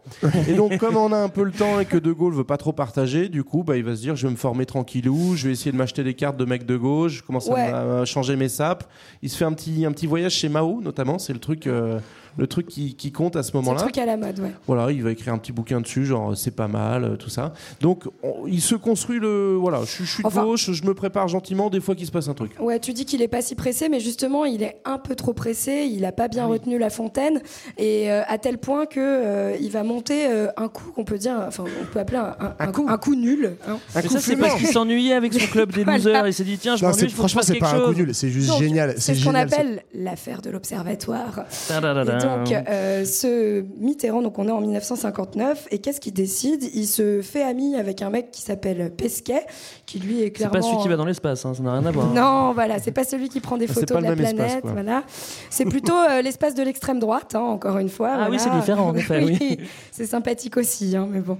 Et euh, donc, ce, avec ce monsieur Pesquet, il organise euh, un faux attentat contre sa personne, ou euh, dans les jardins de l'observatoire, où en fait, on, et on a des images où c'est euh, Mitterrand qui descend de sa voiture, qui, qui est poursuivi, on lui tire des coups de feu, et en fait, c'est censé faire de lui bah, la victime finalement du pouvoir. L'homme recherché, l'homme qui menace euh, le pouvoir, et en faire le véritable opposant à De Gaulle. Et sauf qu'en fait, bah, c'est du chiquet. En fait, c'est ça qui est énorme, c'est que ouais, pendant, en fait, pendant 24 heures, en gros, euh, on annonce euh, Mitterrand euh, sort rescapé d'un attentat. Donc d'un seul coup, tout le monde, toute la classe politique le salue, ça devient un espèce de héros, etc. Et en fait, Pesquet, qui du coup lui a fait un, petit, un petit poisson d'avril, hein, visiblement. Oui. Deux jours après, il fait non, non, en fait, les gars, j'ai juste euh, là les lettres qu'il m'a écrit, comme quoi on a bien organisé un faux attentat ensemble. Il a juste fait semblant. Donc tu vois quand même la perversion du type de se dire tiens, si on faisait semblant qu'on me tirait dessus, je sauterais dans des buissons et après je serais héros Et après, je serais national. Président. Ouais, on a qu'à faire ça, c'est une super idée. Là, j'avoue, c'est un peu la honte hein, quand même. Alors, c'est la honte, c'est la honte. Non, mais là, le bon, mec, euh, il, est, il est cramé, quoi. C'est-à-dire que tout le monde pense que Mitterrand, c'est fini. euh, c'est un peu le Jean-Vincent Placé de- du jour, quoi. Donc, méfiez-vous de Jean-Vincent placé. Placé, qui va peut-être réapparaître dans 20 Dans- ans. dans 20 ans, Ne votez pas pour lui. président. Alors c'est la honte, évidemment que c'est la honte, mais euh, tout comme les faux attentats, bah, le ridicule ne tue pas. Et Mitterrand, il poursuit son petit, euh, son petit bonhomme de chemin, mais il y en a un autre qui poursuit son chemin, et c'est celui qui a le pouvoir. Et bah c'est De Gaulle, et il reste bien qui. en place. Et il est en 62, il se dit bon allez. Moi, je m'ennuie aussi. Je vais pas me faire faire un faux attentat. Par contre, je vais réformer la Constitution. Ah, encore, oui. C'est lié à un attentat. alors, Un aussi. On n'a pas encore la main sur toutes les archives de De Gaulle et à mon avis, il a préféré se brûler avec plutôt que de les donner. Mais de fait, euh, il est victime lui aussi d'un attentat, mais beaucoup plus classe. Il y a deux mitrailleuses qui sont postées. C'est l'attentat du petit Clamart. Sa, sa- sa voiture se fait entièrement can- canarder par des gars de l'OAS. Et donc là encore, il survit euh, miraculeusement avec Tante Yvonne. Et puis dire, c'est euh, plus classe parce que c'est vrai, quoi, cette fois-ci. bah, c'est vrai, peut-être, oui. on bon, c'est les secrets de De Gaulle. On va dire que c'est vrai parce qu'il a jamais menti, cet homme-là. Et, euh, et donc, du coup, il se dit on en veut à ma vie. Donc, comme moi, je suis très, très important, on en veut à la légitimité de la France. On me conteste. Puisqu'on me conteste, on me conteste je vais Je lancer conteste. tous- tous les 7 ans des Il battles. lance le battle, ouais, c'est ça. Et donc tous les 7 ans, on organise des battles et tous les Français vont pouvoir désigner le président de la République parce qu'avant, il n'était pas élu au suffrage universel direct. C'était euh, un petit club euh, de, de suffrage Bah, indirect. il, comme ouvre aux le, USA. il ouvre le game, quoi. Et donc du coup, désormais, euh, il, il annonce en 62 qu'il y aura prochaine battle en 65. Et ça, ouais, il faut s'imaginer le scandale que c'est parce que, en fait, en gros, on n'élut plus de chef de l'État ou de chef de gouvernement en France depuis la dernière fois, je vous le donne en mille, c'était Napoléon III en 1848. Ça n'est pas bien Donc marché. globalement, arriver en 65 et dire ouais, je enfin en 62, je vais, m- je vais me faire élire au suffrage universel. En gros, il y a toute la classe politique qui lui tape dessus. À l'époque, euh, les gens pensaient que la, la starification, tout ça, c'était pas terrible. Ça a bien changé depuis. Et donc, euh, grosso modo, euh, tout le monde à gauche comme à droite, même à droite, hein, euh, dit euh, oh De Gaulle, là, t'es un petit peu chaud quand même. Le, le dernier qui a fait ça, c'était c'était Napoléon. quoi. Alors Mitterrand, il dit non, il dit non, il dit non, mais je pense qu'il en pense pas moins et qu'il se dit, bah, en fait, euh, moi je me verrais bien euh, à cette place-là, j'aimerais bien euh, Bah, ça- me ça présenter moi relance, aussi. ouais. ça le relance un peu dans le, dans le game des opposants. Il va notamment écrire un bouquin euh, qui s'appelle Le coup d'État permanent, où il décrit en fait les institutions de la, de la 5 République comme un coup d'État organisé pour servir le pouvoir de De Gaulle.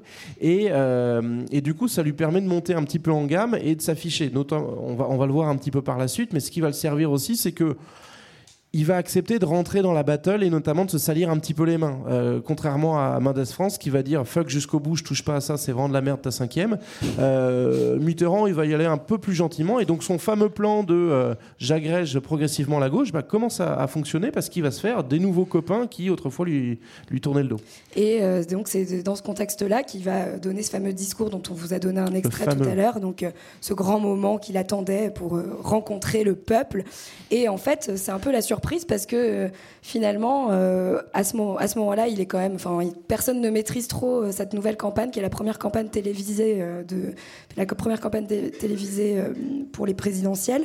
Et finalement, il va mettre De Gaulle en balotage. À ce moment-là, tout le monde pense que le général De Gaulle va être élu au premier tour. Et finalement, bah non, il y aura quand même un deuxième tour. Et donc Mitterrand, finalement, passe du véritable loser de l'Observatoire au mec qui se retrouve en face du général De Gaulle euh, quelques années plus tard et qui Et va apparaître flipper, comme le quoi. Véritable opposant de De Gaulle. C'est là où euh, c'est à ce moment-là de l'épisode où en préparant je me suis complètement perdu parce que il y a un moment je me suis dit comment c'est possible que le mec il organise un faux attentat contre lui et cinq ans plus tard il se présente et tout le monde trouve ça normal.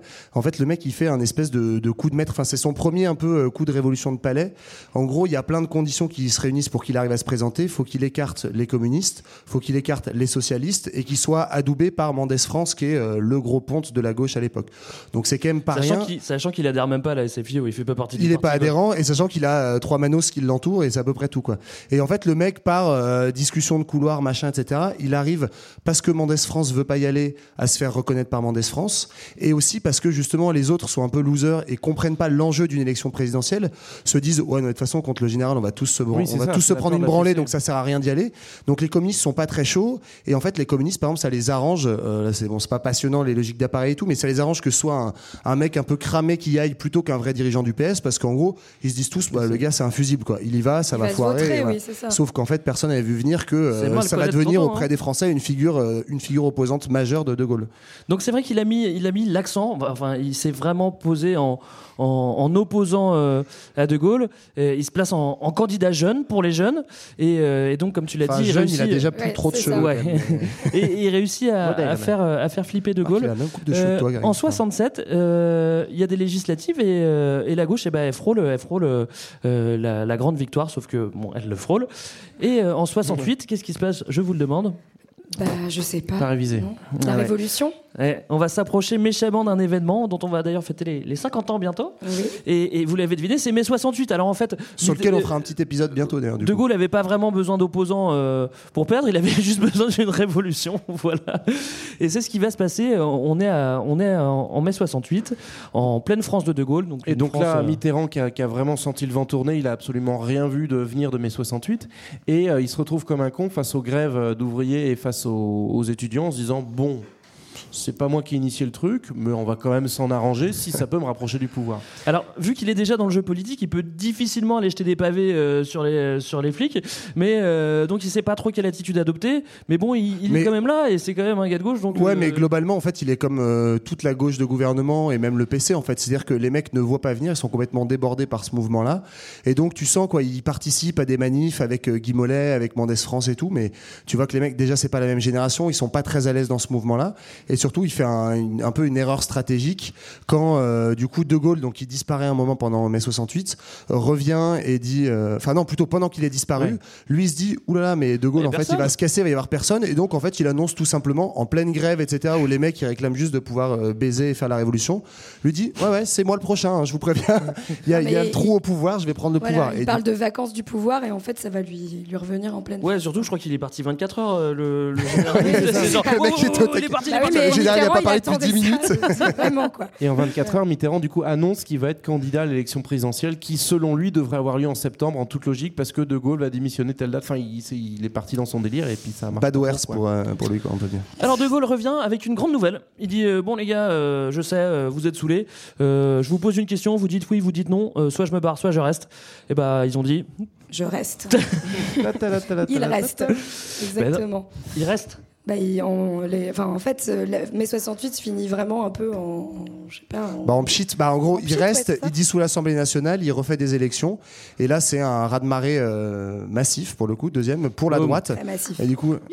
Ouais, mais. le- non, mais vous sentez pas obligé non plus. Nous-mêmes, ça nous fatigue de faire cette blague. Donc... et, euh, et voilà. Et du coup, en fait, toute la gauche se viande, Mitterrand compris. Et, euh, et, et- c'est encore reporté. Game over. Voilà. Alors, des roustes, mais de l'espoir, c'est un peu le quotidien, le quotidien électoral de, de Mitterrand. Et, euh, Ça ferait un bon slogan de Ouais, des campagne. roustes, mais de l'espoir. Putain, c'est vrai que c'est pas mal. son Mais bon, pour éviter les roustes, il comprend qu'il va devoir faire quelque chose.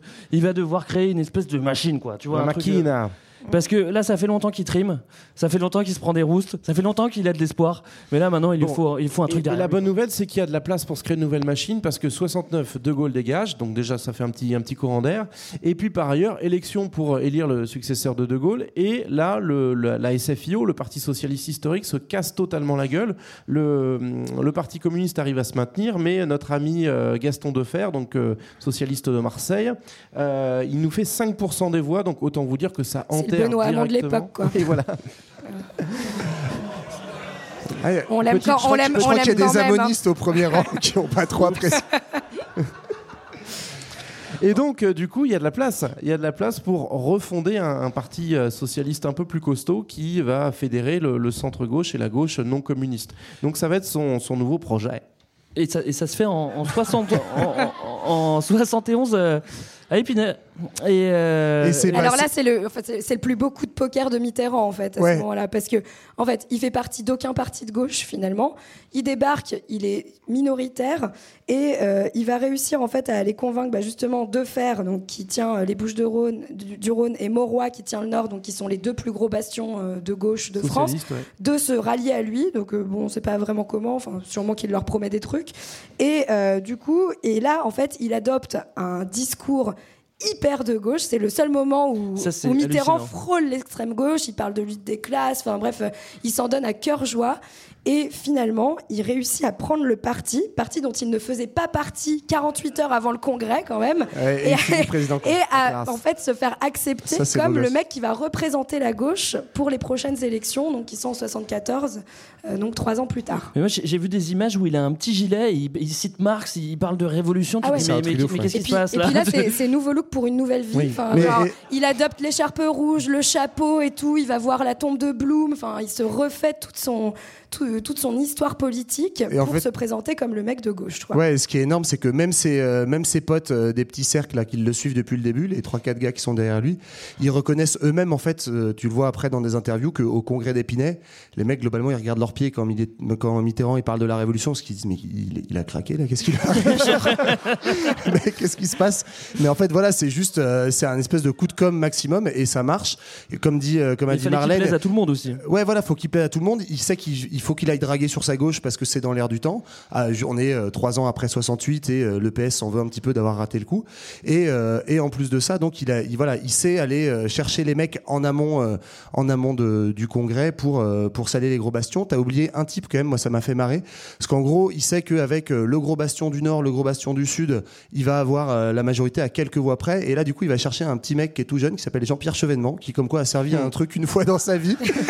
il a servi à, fait éli- à faire élire euh, Mitterrand à la tête du congrès, euh, enfin à la tête du PS après le congrès des Ah, Alors l'autre raison pour laquelle il va faire son gros discours euh, très gauchiste, c'est qu'il sait que pour conquérir le pouvoir, il a besoin de l'union de toute la gauche et de la gauche communiste aussi. Donc il a besoin de marquer des puntos et d'être crédible auprès du PC avec lesquels il négocie un accord de programme commun. Et là encore, c'est une innovation assez forte, c'est-à-dire que depuis euh, la résistance et avant ça, depuis le congrès de Tours, c'est-à-dire la séparation entre socialistes et communistes, ben, en fait, on n'avait jamais réussi vraiment à les mettre ensemble autour de la table. Alors il y a aussi le Front populaire, mais toujours est-il que c'est euh, gros, euh, gros tour de, de force de rassembler toute la gauche, et c'est ça qui va le mettre en bonne position Ouais. pour 74. Alors, vous, ouais, vous l'avez vu, là, on est dans la reprise de Puntos. hein, Ça va, ça va un Là, petit ça peu va- plus là, ça s'accélère, hein, voilà. On vous avait pas menti sur le titre. Euh, reprise de Puntos, Pompidou meurt pendant son mandat. Bon, pas de chance, il n'y a, il y a pas d'autres élections, il y a une intérim. Mais Mitterrand est derrière, il trépigne. Bah, il se est dit, là, il bon, allez, attend, et- euh, moi, je suis prêt, je suis prêt, je suis prêt. C'est ça, c'est le candidat de la gauche. Et donc là, il, il a sa machine derrière lui. Et donc, il commence à aller euh, la France, à euh, organiser des meetings massifs Massif dans toute la France euh, et euh, à se présenter comme le candidat de la gauche. Il y croit. Et pourtant, en fait, Ben. il n'est pas encore tout à fait prêt. Bah non, parce que qu'est-ce qui va se passer? Une rouste. Encore une rouste. Voilà. À bras le nez. Bah, il n'a pas le monopole du cœur. Il n'a pas le monopole du cœur, d'autant plus qu'il y a un petit gars de droite qui est, euh, qui est jeune et moderne. On l'a pas là? Ah bah non, on a que tonton. Euh, bah, c'est VGE et bah, il, Alors, jeune et moderne, on a du mal à le croire aujourd'hui, mais c'était le cas à l'époque. hein. et il plaît bien à la ménagère du coup. euh, bah, et bah voilà, VGE. euh, euh, il est Bah, élu VGE, pas- de c'est pas- Macron, pas quoi. C'est Macron. Oui, Pardon, bon, je vois que je mets un blanc, excusez-moi, par cette comparaison douteuse. Ça plaît aux gens. Ah, il y a autant de macronistes que d'ammoniens, apparemment. Ils applaudissent, mais modérément. Voilà, c'est bien. C'est bien. c'est ça. Alors, il poli. alors VGE est élu, bah, Mitterrand, donc on l'a dit, c'est la rouste. Euh, à ce moment-là, il a presque 60 ans, hein, euh, et puis il est toujours dans la Nièvre, mais cette fois-ci au Conseil général. Bon, il a avancé un petit peu, on est content. il gratte une mairie euh, à Il Château-Chinon. est pas loin d'Orléans, je crois, à l'époque. hein, Ouais, mais bon, il est bien. quand même secrétaire, euh, premier secrétaire du PS et, et il reste en place, il maintient le cap. Et, euh, Bah, il lâche et- rien, et- là, hein. Et il attend, il attend parce que au bout d'un moment, statistiquement, ça peut que tomber quoi. tu vois. statistiquement, ça fait 6 roustes. Non, ça fait moi, ça fait pas 6 roustes. Donc ça en fait beaucoup. Mais il faut, il commence faut aussi continuer. à- ça commence aussi à chambouler dans son propre camp parce que ça fait euh, maintenant 30 ans qu'il est jeune, donc du coup c'est c'est plus trop crédible. et il y a des vrais jeunes qui montent, et notamment un petit jeune euh, qui a la gagne et qui a aussi tout raté de son existence, le pauvre vieux, c'est Michel Rocard, hein, qui à ce moment-là commence à dire euh, Écoute François, euh, t'as eu ton temps, maintenant euh, place aux jeunes, place à moi. Ouais, pousse-toi de là que je m'y mette quoi. c'est un peu ça, quoi. Notamment en 78, il y a une, une, grosse, euh, une grosse défaite euh, enfin, de- aux législatives. On, on pensait que le PS pouvait faire un peu mieux que ça, et globalement, euh, la droite en sort plutôt confortée. Ouais, parce que grosso ça- modo, ça- le. Pardon, ouais, le, le PS fait que monter depuis, euh, depuis Voilà. 7-8 ans. Donc euh, on se dit, bon, ça y est, ça va arriver. 78, on croit que ça y est, ça va arriver. En fait, non, il Voilà. se. En fait, ça, plaquage ça- haut ça et- n'arrive pas parce que le PC se, désolari- se désolidarise du PS, euh, petit aparté, en 1977. Et donc, bah, l'unification de la gauche n'existe plus et euh, la gauche ne parvient Et donc pas Rocard dit en gros voilà Mitterrand t'as chié ton truc donc T'es trop vieux. place aux jeunes T'es trop yeuve. et pour Francis c'est un peu compliqué Non, parce que marche pas, 78 vous êtes plus qu'à 3 ans d'une nouvelle chance pour, pour le battle et cette fois-ci il se sent bien bien chaud il s'est acheté des nouvelles baskets donc ce serait dommage de lâcher donc il va essayer de tenir Rocard avec une belle muselière et ça tient jusqu'en 80 Alors, il a une super technique hein, pour tenir Rocard, c'est qu'il bah, il va s'entourer de, de Jones, des Jones Encore cool. plus cool que lui. Alors, il y a Fabius, il y a, Jack Lang. il y a Jospin, il y a Jack. Mais ils sont jeunes à l'époque. hein, c'est Ouais, ça qu'il faut ouais, se on a dire. du mal à y croire, mais Fabius, il Ils sont euh, jeunes, mais bon. À la euh, base, son début de carrière, en fait, il fait du cheval. Ça n'a aucun oui, rapport. j'ai vu des images. T'as des Enfin, images. il, est, il euh, est quand même énarque, hein, par ailleurs. Oui, il est énarque, mais enfin, il, est- il est très élégant Il sur a un pas cheval. Je pense qu'il aurait déjà. Pardon, mais, mais j'ai impressionné par ça. Et oui, bref, euh, Alors, si, pourquoi il en est à balancer des trucs de merde, à ce moment-là, Mitterrand commence à dater euh, Dalida. Voilà. C'est vrai Oui. Quoi? Si, si, si. Et, et il gagne Ah au ouais. 4-21 souvent euh, quand il joue avec. euh, J'ai pas la source pour ça. Quand on vous a dit que c'était reprise de Puntos.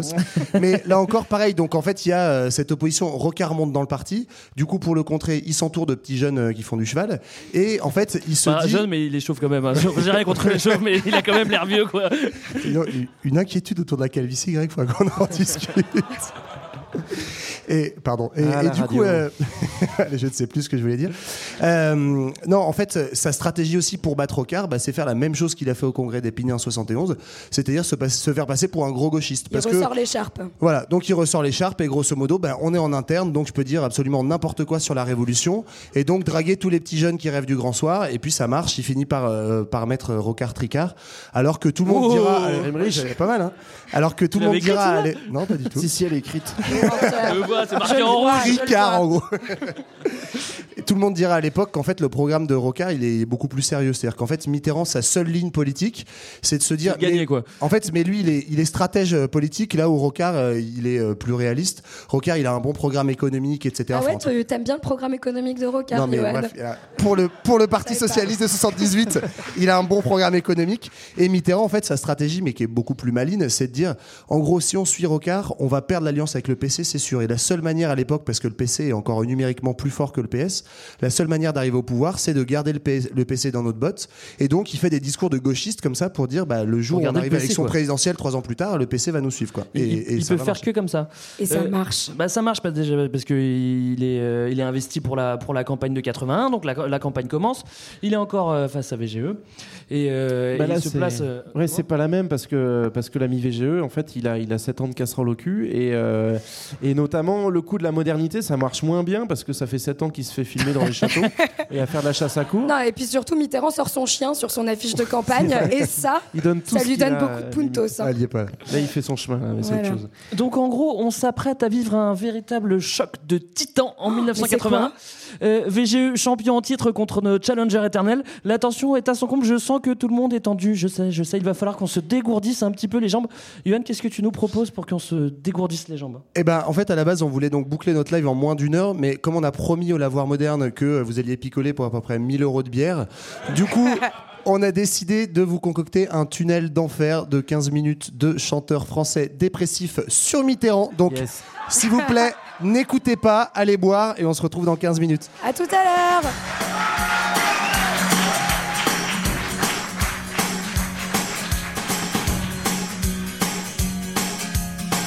Socialiste, chanson poétique et révolutionnaire.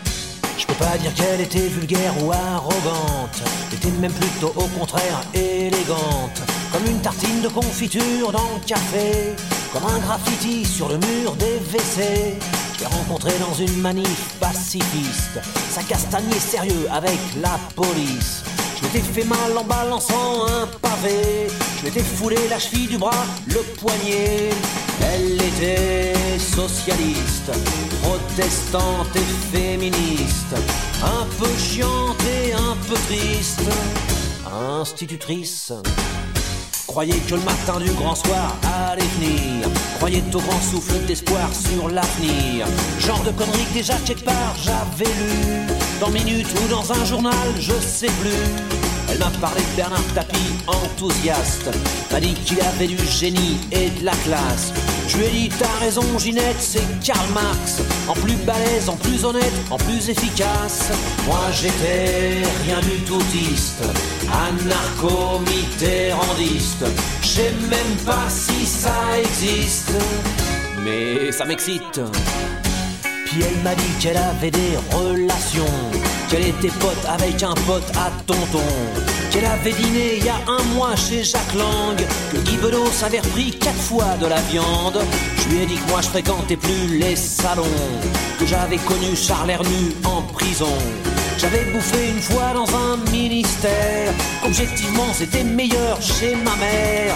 Elle était socialiste, se méfiait des écologistes, détestait les communistes et les dentistes. Ah bon? Ouais, ouais. Pourquoi? Ça fait mal.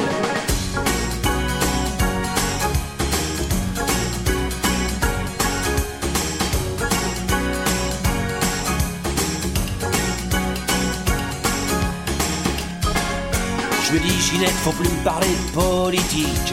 On va finir par s'engueuler, c'est classique. Comment veux-tu que je sois d'accord avec toi? J'ai déjà du mal à être d'accord avec moi. Elle m'a dit, je m'appelle pas Ginette, de toute façon. Je m'appelle Simone si ça te fait rien. J'ai dit, bon, il faut que je m'en aille, faut que je retourne garde au Lyon. Avant qu'on me vole ma mobilette, ça serait con. C'est comme ça que ma socialiste, qui avait si peur des voleurs, m'a largué en pleine manif à cause d'un vélo moteur. Comment tu veux changer la vie si tu balises pour ton bien? On peut pas être à la fois un mouton et un mutin. Un mutin.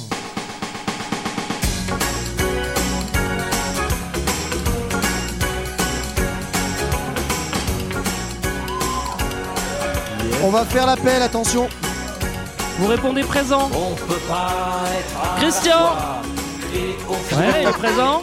Omar On peut pas Ouais, ok, tu passeras me voir à la fin de l'heure, s'il te plaît. hein. Lucie Je crois qu'il y a pas mal de Rémi aussi, non? Il y a des Rémi Rémi Bon, ça fait un, c'est Ah, pas, il y, a- pas il y a une mal. question qu'on a oublié de poser, et c'est très important. Est-ce qu'il y a des Stéphanois dans la salle? C'est pas grave. On vous entend- on vous entend pas bien, là. peur, N'ayez pas peur. Les Stéphanois, sauvez-moi s'il vous plaît. Merci. Ouais, non, non, non. Bon, Il les, y en a autant que des députés de la Nièvre à peu près. les- les retardataires seront bien évidemment collés. Hein. Eh oui, eh oui. Mais nous, on va continuer avec notre grand 4. euh, Mitterrand président, j'y suis, j'y reste, 1981-1995. 5, 4, 3, 2, 1. François Mitterrand est élu président de la République. Nous répétons donc, estimation C2I et Welbull, Monsieur François Mitterrand est élu président de la République, 51,7%, Valéry Giscard d'Estaing, 48,3%. Jacques Merlino, qui se trouve à la rue de Solferino.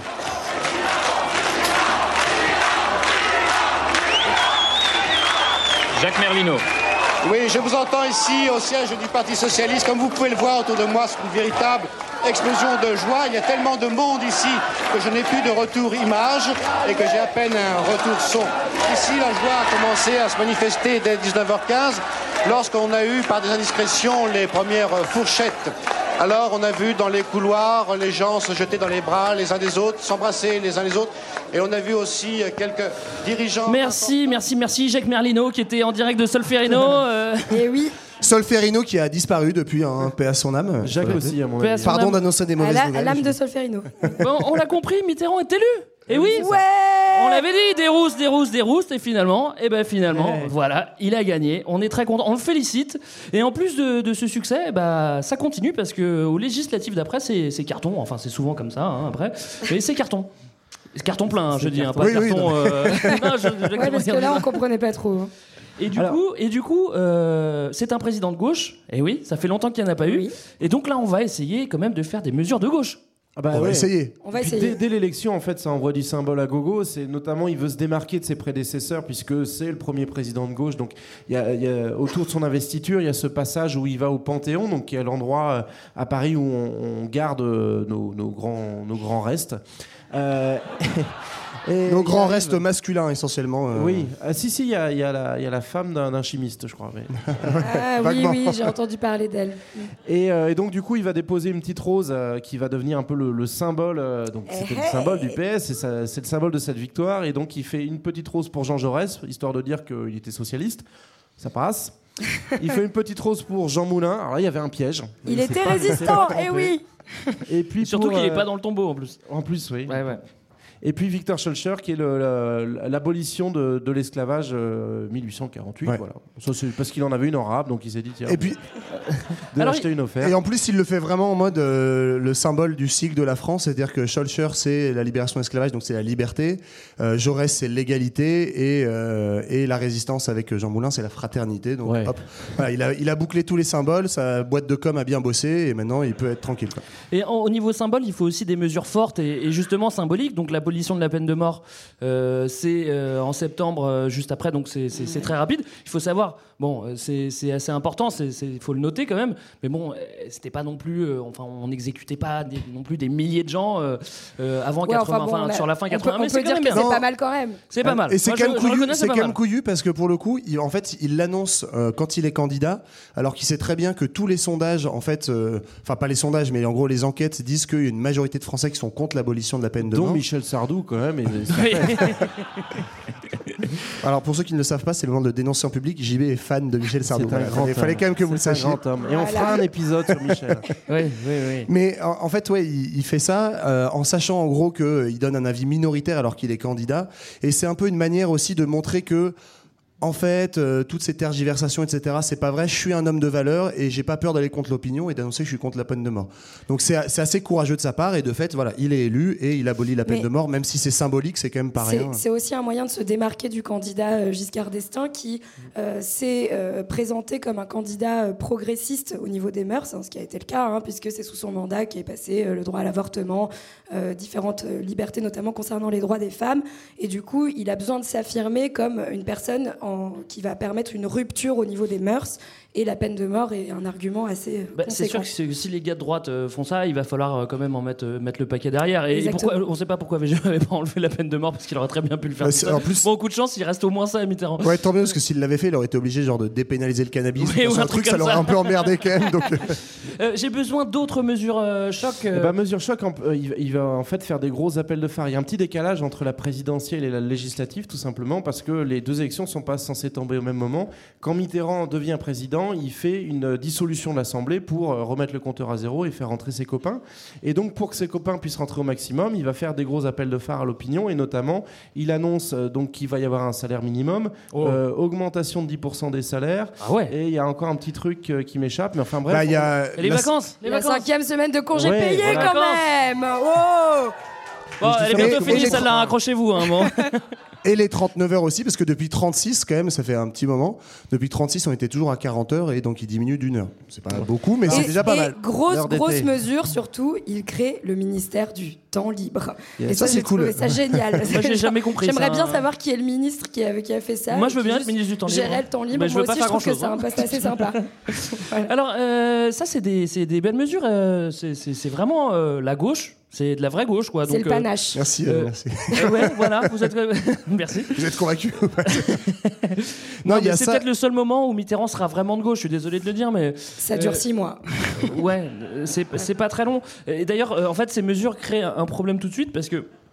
Dans un contexte euh, internationalisé, euh, la relance, la relance pardon, que, que Mitterrand euh, relance, et oui, ça fait deux fois relance, et ben ça bénéficie pas forcément à la France, ça bénéficie euh, euh, euh, à d'autres personne, bah personne. si, plutôt, plutôt- plutôt à des produits étrangers. Donc, En fait, ouais, ce qui se passe aussi, c'est que donc justement cette politique de relance, pour expliquer en deux trois mots ce que ça signifie, c'est que il arrive sur une idée de c'est un peu la crise, on est après les chocs pétroliers, etc. Donc il assume de booster l'économie en risquant de créer de l'inflation, en fait en augmentant les salaires, etc. Augmenter le pouvoir d'achat pour dire que les gens vont plus consommer, plus acheter, et donc que ça va relancer l'économie, que les entreprises vont euh, pouvoir embaucher plus, etc., etc. Sauf qu'effectivement, comme tu le dis, ce contexte international fait que, en fait, les entreprises, bah, globalement, elles font plus de profits, mais elles embauchent pas forcément spécialement plus. Qu'il y a un contexte euh, de- d'inflation aussi beaucoup en France, ce qui fait que beaucoup de capitaux, en fait, se barrent à l'étranger. Et donc, euh, globalement, en fait, la, la relance profite pas vraiment. Et c'est un peu le dernier champ du signe. En gros, faut savoir que depuis l'après-seconde guerre mondiale, c'est euh, les politiques de, enfin, en gros, les gouvernements de gauche font des politiques de relance, quoi. Dans une période un peu keynésienne, on appelle ça. Donc, c'est, on relance par la consommation, on booste l'économie.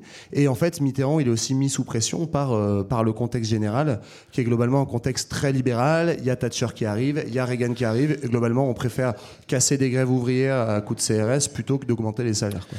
Oui, c'est vrai que si vous nous avez écouté de- depuis le début, Culture 2000, on a fait un petit épisode sur Thatcher, on en a parlé. Euh, Thatcher, Reagan, euh, Mitterrand, c'est vrai que euh, c'est pas la même chose et bon, ça va quand même le pousser euh, À devenir la même libéraliser, à faire la même chose. Du coup, euh, Mauroy, son premier ministre, préconise la rigueur. Bah oui, parce qu'on peut pas claquer tout le pognon de l'État, c'est comme ça. Bon, ça part bien en 81, on y croit, on a des mesures de gauche, mais c'est un peu trop court tout de même. Euh, cette parenthèse, on en voudrait un petit peu plus. On espère que, Marlène, tu as des bonnes nouvelles à nous donner quand même parce que euh, tu nous emmènes à Veracruz tout de suite. Pendant ce temps, à Veracruz, Et oui, puisque pendant ce temps à Veracruz, donc nous sommes en 1981, François Mitterrand a été élu, et bien que ce soit l'événement majeur du XXe siècle, hein, que tout le monde attend, vous l'avez bien compris, ailleurs, euh, la Terre continue de tourner pas très rond. Et oui, et euh, pas J'avais très dit loin des de... bonnes nouvelles. non, bonne nouvelle, pas très loin de Veracruz, se rend, euh, quelques mois après son élection, notre cher François Mitterrand à Cancun, non pas pour un, spi- pour un spring break, hein, mais euh, en réalité pour une conférence nord-sud. Ça, ça aurait Euh, été une bonne nouvelle, ceci ça, dit. ça aurait été une super nouvelle, je suis d'accord. Et euh, dont le but, en fait, est de réduire tout simplement euh, l'endettement et les conflits en Amérique latine et de faire la paix. Voilà. Et euh, en fait, euh, ce congrès, enfin ce- cette grande conférence, elle est assez connue parce que euh, non seulement c'est une des premières fois qu'on réunit au sein d'une même d'une conférence internationale des pays du Nord et des pays du Sud, donc des pays riches et pauvres, et euh, aussi pour François Mitterrand, c'est un moment marquant puisque c'est une façon de démontrer son attachement, son attachement au tiers-mondisme et finalement un décalage par rapport au camp occidental. le- euh, dominé par les États-Unis pendant la guerre froide. Cependant, cette conférence ne donnera lieu à, rien. Et pendant ce temps-là, en fait, on l'a dit, hein, du côté occidental, un certain monsieur Ronald Reagan euh, se fait élire et finalement relance cette guerre froide, euh, relance aussi une politique bien de droite comme on l'aime, parle de l'URSS comme l'empire du mal, soutient les mouvements anticommunistes, notamment au Nicaragua, et et euh, relance La guerre des étoiles, non pas un grand film euh, de science-fiction, mais bien un, mouvement- de réarmement des États-Unis. De l'autre côté du mur de Berlin, euh, on trouve d'autres mouvements qui commencent à faire, entendre parler d'eux, notamment en Pologne, où en septembre 1981, le syndicat Solidarnosc, mené par Lech Walesa, va commencer à prendre du pourvoir et à réclamer des élections libres. Et euh, ça va se finir, euh, comme vous pouvez l'imaginer, assez mal, puisque dans ce contexte de relance de la guerre froide et non pas de relance de l'économie, euh, le général Jaruzelski, qui est à la tête de la Pologne, va finalement euh, dissoudre ce syndicat et emprisonner son, dirige, son leader, qui, qui sera le futur dirigeant de la Pologne. Qui avait pourtant une moustache. Hein, ça, ouais. Oui, Ça ne résout pas tout, À hein. l'époque, en URSS, tu marques que des points. oui. C'est ça. Et au milieu de tout ça, proche de notre ami François, de l'autre côté des Pyrénées, en février 81, se déroule un petit coup d'État en Espagne. Je ne sais pas si vous le saviez, mais euh, qui se déroule, qui est fait par des officiers de l'armée qui en fait contestent la transition démocratique qui est en marche depuis euh, la mort du général Franco en 1975. Et euh, finalement, ce coup d'État va échouer et donner lieu à de fortes réactions, notamment du côté culturel, avec le développement de la movida. Et à ce moment-là, donc, euh, on entre dans une ère où on conteste finalement euh, les bonnes mœurs, où on a un renouveau de la musique, du cinéma, etc. Et même si l'ambiance à l'Élysée à cette époque-là n'est pas très punk, on peut le dire, hein, puisque François Mitterrand relance l'austérité et la rigueur. En revanche, euh, on peut se demander si finalement il ne s'est pas euh, inspiré de la Movida en matière de mœurs à suivre. Merci Marlène. C'est vrai qu'il était très copain avec Almodovar, je crois. euh, Oui, oui, oui, oui. Il a inspiré beaucoup de films d'ailleurs. Merci Marlène de nous avoir emmenés à Cancun et pas pour le coup pas à Veracruz. Mais bon, mes chers amis, il est temps de rentrer à la maison. Et à la maison, c'est pas forcément Jojo parce qu'on va devoir se serrer un petit peu la ceinture. Et oui, c'est l'austérité et c'est parti pour 40 ans. Yeah Ouais Et c'est pas fini Alors qu'est-ce qui se passe en France? Le franc euh, est attaqué un petit peu par les Européens. Il y a des pressions euh, internationales pour que, enfin, pour que la France euh, se libère un petit peu. On en a marre des, des, des cocos. Bah, quoi. il y C'est a- fini. ouais. Il y a un peu de double contexte international qui va peser sur les épaules du, du petit Francis et de ses copains. C'est euh, il y a à la fois le contexte libéral qu'avait dépeint tout à l'heure Johan. C'est euh, en gros la mode, c'est plutôt d'être Reagan ou Thatcher et pas d'être euh, de gauche. Donc il va falloir qu'il s'ajuste un petit peu, notamment parce qu'il est en pleine construction européenne avec ses copains. Et l'autre élément qui va compter d'un point de vue international, c'est que c'est encore la guerre froide et que quand Mitterrand arrive au pouvoir, du fait d'accords électoraux, bah, en fait, il a amené avec lui quatre ministres communistes. Et donc, euh, pour, euh, pour les gens de droite, dont mon papa, à ce moment-là, ça veut dire que les chars de Moscou vont bientôt déferler sur les Champs-Élysées, donc c'est un peu la panique. Donc, Francis, il faut qu'il envoie du signal. Il faut qu'il dise Ouais, ouais, non, non, mais on, est sérieusement, on est quand même du bloc occidental, on va pas tout vous péter, on vous rassure. Et donc, notamment, ça va être euh, assez vite l'occasion pour lui de prendre position pour la défense nucléaire de l'Europe par les Américains, parce qu'on aime ça. C'est la crise des euromissiles. Euh, pour la faire courte, en gros, les vilains soviétiques ont méchamment caché des, missiles en Europe de l'Est. Je crois que c'est en Allemagne et en Oui. Hongrie. C'est ça qu'on voit euh, dans le film avec Nicolas Cage, le truc avec les Russes qui mettent des. Non, Je- je- je Ça, c'est. James Bond. Je sais pas. Oui, ouais, James Bond, c'est pareil.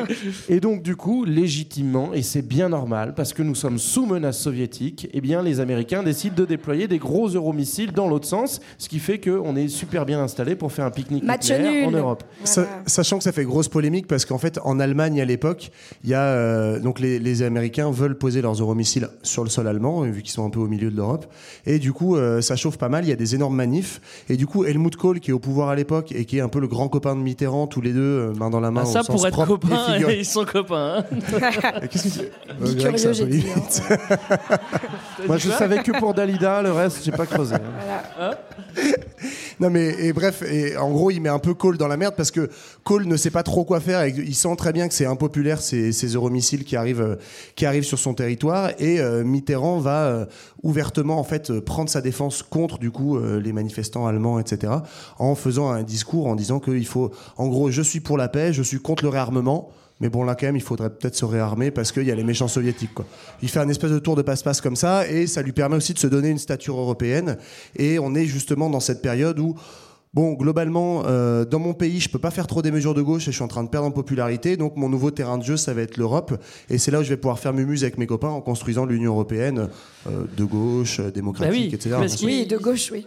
Parce qu'il y, a- il y a un grand projet pour l'Europe, euh, un projet, euh, euh, enfin, c'est anecdotique ce que, je, ce que je vais vous dire, mais un projet qui va vous permettre d'acheter euh, un currywurst, une paella et des moules frites et une baguette avec, avec le même bifton. Et ça, ça, Et ça, ça fait plaisir. ça, ça va être un petit peu son cheval de bataille, quoi. Mais c'est normal. Je crois que c'est comme ça qu'il l'a présenté d'ailleurs au. Parlement européen. Et les mecs ont dit on va, on va te Moi, la prochaine fois que je vais bouffer un currywurst, je veux le payer avec, avec des francs. Ah, je crois qu'il disait des francs. Il a essayé d'imposer le franc, ça n'a pas marché. Non, non, mais c'est vrai qu'il reste profondément européen. Il y, a, il y a en 84, quand il va commémorer Verdun euh, en Allemagne, il va tenir la main de Helmut Kohl. C'est pour ça que je dis que c'est son gros copain. Il y a une petite, enfin, on sait pas trop s'il avait prévenu avant. En tout cas, c'était cette, cette, cette, cette- cette image est très marrante parce qu'il le chope par la main et c'est très symbolique. Euh, Ouais, et Kohl est un peu gêné Mitterrand- sur le coup. euh. oui, bah oui, bah tu, tu te rends Il compte. t'en a hein. parlé, Enfin, non, C'est solennel, quoi. Tu Ouais. vois, c'est- c'est une commémoration militaire et hop, euh, t'as le président de la France qui te chope la Oui, main. puis Mitterrand qui est pas réputé pour être un mec très chaleureux. Oui, en plus, donc- Oh, qu'est-ce qui t'arrive, mec qu'est-ce qui lui arrive, lui? Bon, après, Bah, quand c'est la Movida, ça l'a un peu Oui, c'est descendu. Quand faut serrer des mains à des Allemands, Mitterrand, il est jamais trop con. Pas mal, pas mal, pas mal. L'Europe. Alors, économiquement, c'est pas tout rose. Bon, la rigueur s'impose, on voit pas vraiment le bout du tunnel. Euh, la concurrence internationale joue pas en la faveur de l'industrie française. Le chômage augmente. Bon, c'est pas la méga fête en vrai. Euh, Qu'est-ce qui se passe? Est-ce que Non. ça se ressent euh, dans les urnes euh, après, Bah, genre pour les municipales? Bah oui, en 83, donc on va avoir les premières élections municipales, donc depuis l'arrivée de la gauche au pouvoir, qui sont des élections partielles hein, et qui vont se dérouler dans, un- dans la jolie ville de Dreux, et où euh, à ce moment-là, euh, on voit euh, arriver des nouveaux copains, anciens copains de Mitterrand, mais on le dira pas trop. Bref, non, mais les mecs du FN prennent 16% des suffrages. La liste fusionne avec le RPR, ne l'oublions pas quand même. Et euh, Chirac déclare d'ailleurs à ce moment-là qu'il ne voit pas où est le problème, hein, finalement. euh, fusionner les listes. euh, Oui, et mais. Mitterrand, le, Mitterrand le déclare pas, mais il voit pas où est le problème non plus de Non. diviser la droite Non. Pour, continuer à régner. en Bah, fait, ça c'est pas un problème non plus. Bah, c'est l'époque du bruit et l'odeur, donc globalement, il n'y a pas grand monde qui voit le problème en fait. Oui, c'est vrai. C'est ça. Euh, donc, Non. euh, oui, vas-y. Non, mais voilà, en fait, on est dans un contexte qui, se, enfin, qui devient de plus en plus, euh, Bon. comment on dit, une salwerse, on pourrait dire. hein. Ouais. Voilà. mais, On le dit, on le dit. En, en gros, euh, où il y a euh, des, des bavures policières à répétition, notamment à caractère raciste, qui vont se dérouler euh, à Vénissieux, des déclarations euh, peu bienvenues de certains ministres, comme Jean Roux, le ministre du Travail, qui va stigmatiser les grévistes de la CGT en disant que ce sont en fait en majorité des travailleurs immigrés et que euh, finalement ils sont manipulés par des intégristes. Encore une fois, rien Hmm. n'a changé dans notre beau pays.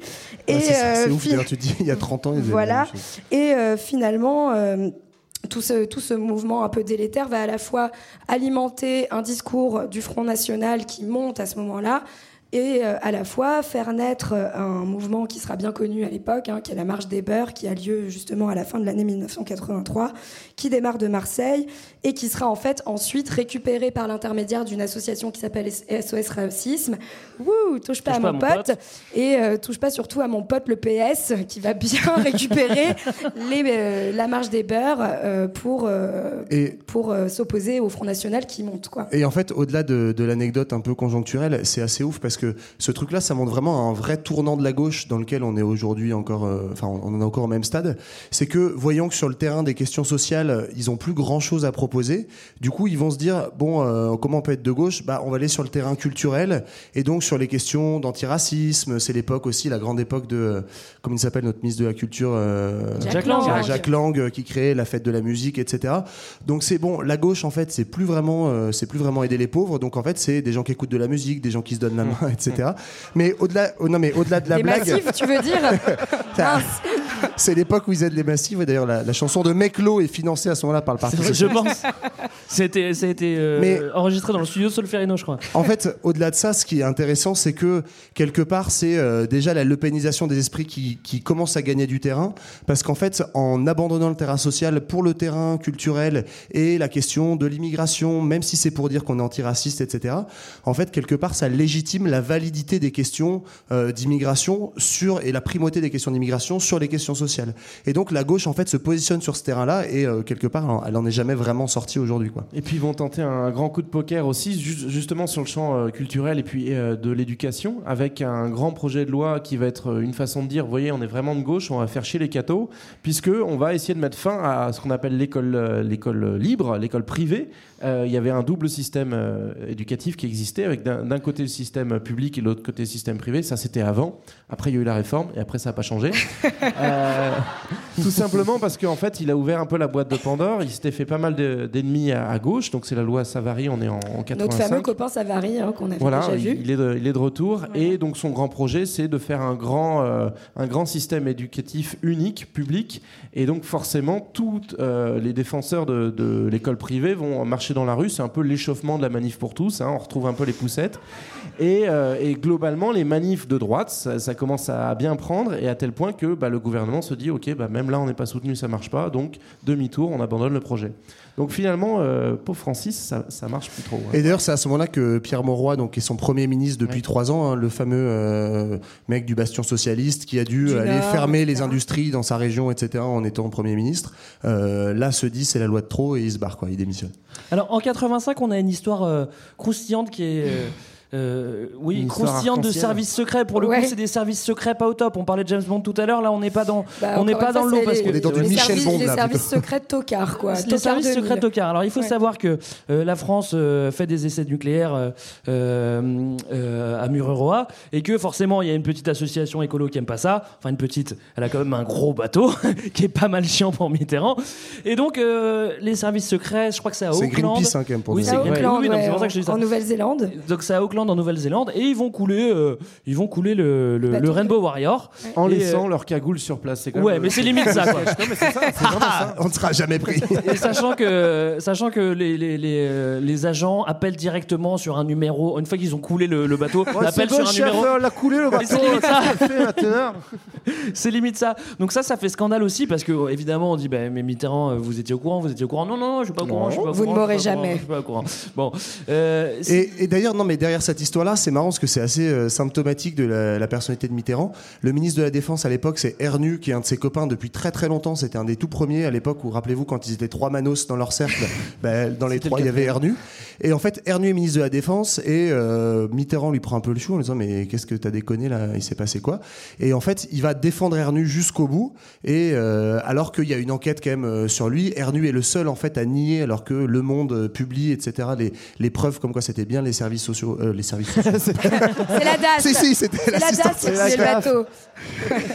Bref, les services secrets français. Et en fait, bah, Mitterrand, c'est les copains avant tout. Quoi. Donc même quand les copains ils font des grosses boulettes, bah, ça reste des copains, donc on les défend. Et en fait, là, c'est un peu le début où les copains vont commencer à faire des conneries et euh, tout ça va se continuer pendant tout le mandat de Mitterrand. on pourra pas vraiment parler de Roust parce qu'il reste au pouvoir. Ouais, enfin Mais bon. on pourra parler de début de débâcle. D'ailleurs, Ouais. il sent qu'il va perdre au... enfin, il sent que le PS va perdre aux prochaines législatives. Il a d'ailleurs plutôt il raison. Mais comme d'habitude, il dit euh, Vous ne m'aurez jamais. Et donc, à ce moment-là, euh, avant les, juste un peu avant les législatives, il euh, rétablit la proportionnelle, enfin en tout cas une partie, hein, il me semble, pour essayer de minimiser la, déf- la défaite euh, du PS. Et euh, c'est donc comme ça euh, que euh, le RPR de l'époque, donc euh, mené par Jacques Chirac, ne va pas euh, avoir la majorité absolue et que par ailleurs entre au- à l'Assemblée nationale en 1986 35, 35 députés, députés FN. Front Eh ben, National. bravo. Bah là, c'est la, euh, la preuve de ce que disait- pour mieux régner. Ouais, de ce que je disais tout à l'heure sur la lepénisation des esprits. Là, c'est vraiment euh, d'un point de vue concret. C'est-à-dire qu'il voit très bien que le- la droite est de plus en plus. On parlait des élections euh, partielles à Dreux en 83 avant. Il sent très bien que le FN est en train de pousser. Il se dit, bah, en fait, la seule manière de pas se prendre une maxi rousse de la droite, c'est en fait de faire rentrer euh, que le, le- le Front National fasse le plus gros score possible, de les faire rentrer. Comme ça, on se prendra moins une déculottée. Et en fait, il sous-estime totalement le Front National à l'époque. Il va même jusqu'à en fait, euh, enfin Mitterrand et la cellule de l'Élysée vont contacter des journalistes en fait pour leur demander d'être un peu plus sympa avec Jean-Marie Le Pen à la télé parce que quand même on Mais surtout, il a beaucoup. télé. Ça, on l'a découvert il y a peu de temps parce qu'on a réouvert des archives, etc. Mais ils, ils ont vraiment fait ça en se disant ouais, on va faire plus de place à Le Pen, c'est quand même une pas mauvaise idée pour faire chier Chirac. Et puis bah résultat, on voit où ça en est aujourd'hui quoi. Et ben résultat, résultat, c'est quand même une cohabitation, la Eh oui. première de la Ve C'est République. ça, c'est une situation totalement inédite. On n'a jamais vécu ça. On a un président euh, donc qui, qui a encore deux ans de mandat devant lui et qui se retrouve avec une Assemblée nationale et donc un gouvernement qui n'est pas de la même couleur, qui est du bord opposé. Et donc, en fait, euh, Chirac se disait, bon, en logique, Francis va, va démissionner parce que c'est- perdu. Et non. Mais non. En, même, en même temps, il a réussi à inventer quelque chose. Voilà, finalement. du coup, on crée un nouveau mot, la cohabitation. c'est une forme de colocation où on n'a pas envie d'être ensemble. Ouais, et ça. en gros, c'est Chirac qui va faire la vaisselle parce que Mitterrand, il n'a pas envie. Oui, mais c'est même pas juste ça. C'est-à-dire qu'ils doivent passer leurs vacances ensemble aussi. C'est-à-dire que quand ils vont à l'étranger, ils, eh ben, ils doivent y aller ensemble. Et du coup, ce qui fait des, des, des, des- des situations un peu cocasses où euh, t'as Mitterrand et, et Chirac, et Chirac essaie de prendre la parole et il se fait calmer par Mitterrand. Il fait Bon, euh, ce monsieur, oui, c'est Premier ministre, il est là, mais bon, euh, c'est à moi qu'on fait l'interview. Alors maintenant, vous- c'est- il fait des trucs, j'exagère, mais, Mais non, c'est mais comme ça, après, ce qu'on- peut dire qui est intéressant, c'est qu'en fait, il invente finalement euh, euh, la lecture des institutions parce que De Gaulle, au moment où il crée la Ve République, la cohabitation n'est finalement pas pensée et pas imaginée euh, à l'époque, puisqu'il sait que, l'Assemblée nationale va être élue pour lui et euh, pour voter euh, ses lois.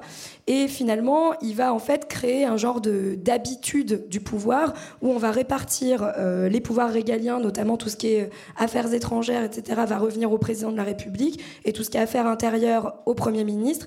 Et cette habitude, qui en fait n'est pas écrite dans la loi, va ensuite perdurer et euh, pendant les deux cohabitations suivantes que l'on va connaître, donc de 93 à 95, puis après euh, avec Ouais, Chirac ça. et Jospin. Et puis il a un move très malin aussi qui est de se dire bah je suis encore président donc en théorie je suis chef de l'État mais vu que je suis en minorité désormais à l'Assemblée au gouvernement bah dès que je vais pouvoir me montrer comme étant euh, dans l'opposition je vais le faire pour bien bien taper sur Chirac et pour qu'il prenne un peu cher. Donc du coup euh, quand ils font voter des ordonnances pour privatiser les entreprises que Mitterrand avait nationalisées alors qu'en fait dans la Constitution globalement le président il a juste à signer le chèque quoi. Là il fait non en fait je vais pas le faire. Donc du coup il ne signe pas mon stylo, ce qui constitutionnellement est vraiment plus que limite, mais c'est pas grave, il le fait pas. Et après, quand il y aura euh, l'histoire de la loi Devaquet, donc une, une loi de privatisation des universités, rassurez-vous, rien à voir avec ce qui est en train de se Tout va bien, c'est en train d'arriver. Et bah du coup euh, Mitterrand lui qu'est-ce qu'il fait? Il est sans manif quoi. Le mec il a jamais été en manif de toute sa vie. Il a il a, il y a été en 35. il y a oui, en pardon, 35. c'est pas les mêmes. pas. Et là du coup il va faire des petites oh, pardon, il va faire des excusez-moi, petites manifs anti-Chirac et il va aller serrer des paluches d'étudiants, genre ouais, je suis vraiment avec vous, etc. En gros, le mec, il a 88 en ligne de mire les prochaines élections et il prépare tranquillement le terrain. Quoi. Bah, il prépare, il prépare, il prépare. Bah oui, évidemment, il est candidat. Et euh, je vous le dis tout de suite, il va être élu une seconde fois. Euh, il est déjà un petit peu vieux. Et il, est sûrement, pas mal, ouais. il est sûrement un petit peu plus détendu. Il sait qu'il pourra pas faire mieux. Enfin, il ne sera pas président du monde, tu vois. Ou alors limite en se sacrant roi, peut-être. Mais, mais c'est pas vraiment la peine vu qu'il il agit déjà un petit peu comme un roi, quoi. C'est-à-dire Ouais, bah, qu'il a- Là, en fait, il est bien installé, quoi. Ouais. ouais. Et du coup, il va prendre des habitudes euh, bah, un peu monarchiques, hein, finalement. Et il va revenir sur euh, plein de discours qu'il a pu avoir au début de la Ve République, bah, justement en contestant ce régime politique, en disant que euh, c'est un régime politique qui allait trop personnaliser le pouvoir. Donc euh, ça, finalement, ça lui convient plutôt bien. Euh, c'est un régime politique qui est trop fastueux aussi. Bon, finalement, il refusera jamais le tapis rouge, etc., etc. Et euh, aussi, sortie attitude monarchique par excellence. Il va être euh, le plus grand bâtisseur de tous les présidents de la République, euh, de la Ve République qu'on Enfin, bâtisseur, il coupe des, Non, il mais coupe des il cordons. coupe des hein. cordons, C'est déjà pas mal, hein. En tout cas, il a plein de projets, ça c'est sûr. Et euh, entre autres, donc euh, la pyramide du Louvre, euh, la BNF, la Villette, euh, etc. Et euh, l'Opéra Bastille aussi. Et euh, ce enfin, symbole suprême de euh, cette célébration euh, à la fois monarchique et d'abolition de la monarchie, il va tomber au bon moment, c'est-à-dire au moment du bicentenaire de la Révolution française qu'il va fêter euh, en grande pompe. Bah, en C'est fait, ce vrai qui est marrant, avait- c'est que c'est premier président socialiste de la Ve République, mais il s'inscrit quand même bien comme il faut dans cette bonne tradition française de le président, il se donne des bonnes petites allures de roi, et effectivement, donc euh, il déploie des avions présidentiels pas possibles, enfin tout ce qui est protocolaire, en fait, il en redemande quoi. Il se fait servir plutôt deux trois fois, et, euh, et il, va, il va donner, il va garder cette habitude-là pendant ses 14 ans. Et puis d'un point de vue euh, politique aussi, il va mettre en place des petites, euh, des petites nouveautés. En fait, il a compris en, en s'amusant à, à humilier Chirac pendant deux ans que euh, le poste de Premier ministre c'était un, un bon défouloir. Et donc du coup, il offre le siège à son meilleur copain, c'est-à-dire Michel Rocard, pour bien, bien le couler. Quoi. Donc euh, souviens-toi, dix ans avant, tu m'as fait chier, bah vas-y, installe-toi, fais-toi plaisir. Et on donc- n'a pas, on n'a pas demandé s'il y avait des, des, des- des rocardiens dans la salle. Je crois qu'il y en a peut-être mais bon. Ouais, C'est courageux. ils sont plus nombreux en France, donc euh, allez Ok, le prendre en photo Christian. tout à l'heure. Euh, pendant, pendant son deuxième sept- septennat, il y, a- il y a eu quelques scandales euh, aussi, notamment euh, ça commence en, en 89 euh, à la chute du mur de Berlin, et lui il va en Quelques-uns, RDA hein, seulement. en lançant implicitement euh, bah, un message genre bon, je suis pas vraiment chaud pour la réunification des deux Allemagnes, peut-être que ça la rendrait un peu plus forte que la France, peut-être que ça m'embête un petit peu, je suis pas vraiment chaud. C'est pas, c'est pas, c'est pas très très fin. Qu'est-ce qu'on a d'autre euh, comme, euh, comme scandale? Oh, il y en a pas mal. hein. Allez, vas-y. Alors, Moi, Bérégovois, j'en plouf, pas. plouf, plouf, lequel on choisit Bah vas-y, fais Bérégovois, tiens.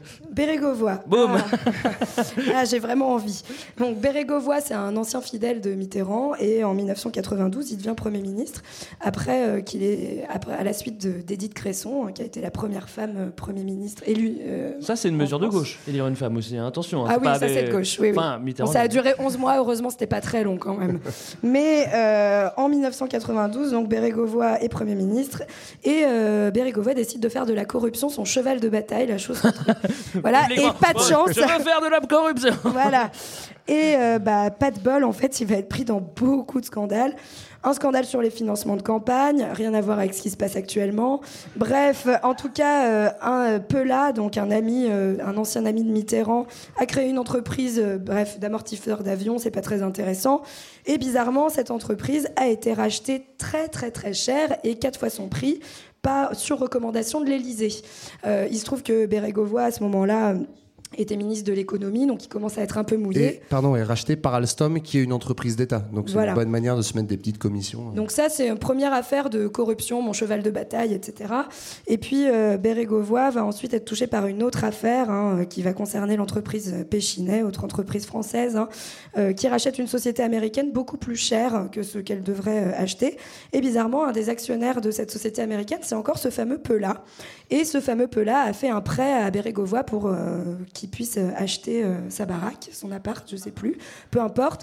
Mais en tout cas, le- euh, petit Pierrot, il 16e, commence à être un petit peu embêté par, Mais- tous ces, scan- par Ouais, tous ces scandales. En fait, ce qui se passe là, c'est qu'en gros, il n'y a rien d'illégal à se faire prêter de l'argent sans intérêt. Le seul truc, c'est que le mec, le pelin en question, qui lui prête de l'argent sans, sans intérêt, c'est ce fameux mec qui est derrière le scandale de Vibrachoc, de euh, Péchinet, etc.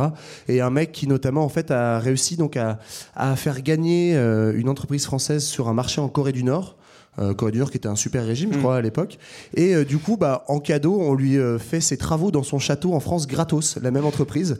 Et il y en a pour des millions d'euros. euh, voilà. Donc, en fait, ce mec est éclaboussé par plein de scandales, plus directement que Bérégovoy. Mais du coup, Ça ça, le fait un peu mal. Voilà.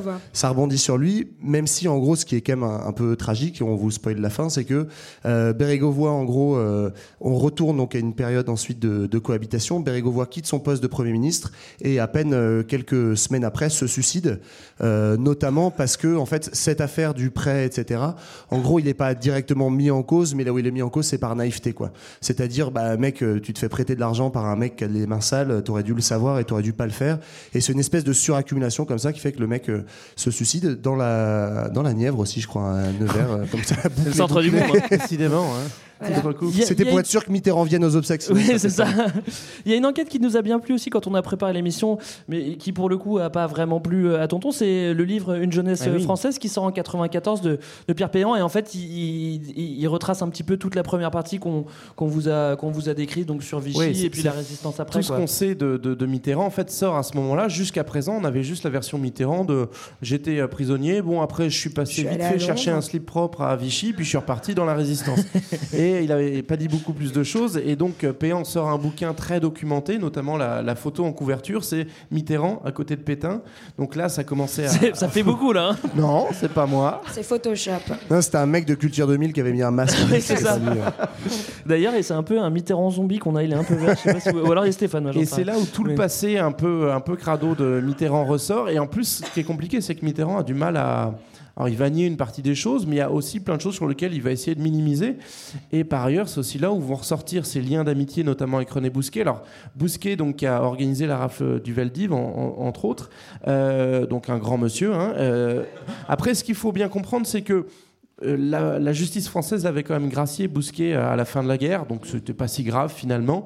Et surtout, Bousquet continue à refréquenter les, euh, cercles ministériels, donc c'est là où, euh, où il va devenir copain avec Mitterrand. Où, euh, alors, il sera pas copain avec Papon, mais c'est un peu la même ambiance. Et donc pour Mitterrand, ces types-là, les Bousquet, les Papon, c'est pas des types qui ont les mains sales, c'est des grands hommes d'État qui ont dû gérer un moment un peu compliqué. Ouais, quoi. et Bousquet il va, va jamais les renier. Voilà. financer la campagne de 65 de Mitterrand. hein. Donc, euh, voilà. Mais sauf que effectivement, à l'époque, en fait, le passé exact de Bousquet et son rôle exact dans la collaboration, on le connaît pas ou mal. On sait qu'il a été à Vichy, mais on sait pas à quel point il a eu un rôle décisionnaire sur les rafles et à quel point il a collaboré. Et en fait, c'est seulement plus tard, dans les années 70-80, qu'on commence à s'en rendre compte. Donc là, tous les mecs qui traînent avec Bousquet, ils commencent à dire euh, non, en fait, j'ai peut-être pas aller prendre le café avec toi. Mais Mitterrand, lui, il continue tranquillou, et c'est un Ah des oui, seuls il- fidèles des fidèles, et c'est ce qui va lui être reproché jusqu'au aussi, dans les années 80, il va prendre soin d'entretenir la tombe du maréchal Pétain sur l'île Dieu en faisant déposer chaque année un bouquet de fleurs. Euh, et en fait, vrai, il s'en fout. Quoi. Ouais, ouais. Et il y va ou aussi Non, non, il. Ah oui, quand même pas, livrer. parce que la photo là, c'est un peu compliqué quoi. Mais en il envoie Dalida pour aller la- d'accord. On est à ce moment-là en 94. euh, Il est très malade et globalement, il s'en fout. Quoi. Enfin, euh, C'est- il est YOLO. Il y a un truc qu'on a failli oublier, c'est sa fille, hein, Mazarine. Ah. Quelqu'un veut en Ah. parler? Moi, ça me fait chier. Ok, on n'en parle pas. Il avait une fille, il l'a non, non, mais voilà. si, si, il faut quand même en dire un mot, mais, Bah, mais ça, pas fait, moi. ça fait partie des, des scandales de, de l'ombre autour de, de Mitterrand. C'est-à-dire que on révèle ce que tout le monde savait, tous les journalistes, tous les politiques savaient depuis des années, c'est qu'il a une double, une double vie, une double famille. Donc il y a Daniel Mitterrand d'un côté, avec, avec laquelle il a eu deux enfants et avec qui il fait chambre à part depuis la première année de leur mariage. D'ailleurs, le- l'amant de Daniel Mitterrand est aussi logé à la maison des Mitterrand, donc c'est quand même plutôt open space. Et euh, lui, de Ouais, son côté, il vit sa libres, vie. Et notamment, il va, il va rencontrer euh, Anne Pinjot, euh, donc c'est une, euh, une personne qui va, avec qui il va faire sa vie. Elle est beaucoup plus jeune que lui, et il va avoir une fille qui va finir par reconnaître. Qu'il a eu beaucoup d'aventures par ailleurs, mais celle-là, il va vraiment la reconnaître comme sa double famille. Et en fait, à la fin de sa vie, il passe beaucoup plus de temps avec eux qu'avec euh, sa vraie famille, euh, on va dire moralement acceptable. Et donc, par conséquent, euh, ça finit par sortir. euh, c'est Paris Match quoi, qui, qui révèle le, le poteau Ouais. rose. Toujours au top de. Mais il y avait, ça- Avant Mediapart, il y avait Paris Match. Mais ça, à la limite, en fait, euh, l'histoire de la fille cachée, etc. Bon, euh, On s'en fout. à la limite, on s'en fout. Le problème, c'est que euh, Mitterrand, il a quand même euh, une petite euh, fascination pour le secret et euh, pour- Et pour la Stasi. voilà. Et pour les écoutes. Et donc, en fait, pour, euh, soi-disant, en tout cas, protéger sa fille euh, et euh, la tenir à l'écart des médias, etc., il va mettre en place, dès le début des années 80, un système de surveillance, euh, donc de mise sur écoute de certaines personnes, soi-disant pour la protéger. Et puis, finalement, ça va s'étendre à des journalistes, à des avocats, à des opposants politiques, à la femme de son premier ministre, Mais à des Laurent acteurs Fabius. aussi. Et à Carole Bouquet. Oui, à ouais. Carole Genre, Bouquet, moi, quoi. J'aimerais savoir pourquoi Carole Bref. Bouquet était le mise sur écoute. Et, euh, Elle menace à et- sa fille, mon gars. tous, tous les soirs, on lui met les des écoutes sur son bureau.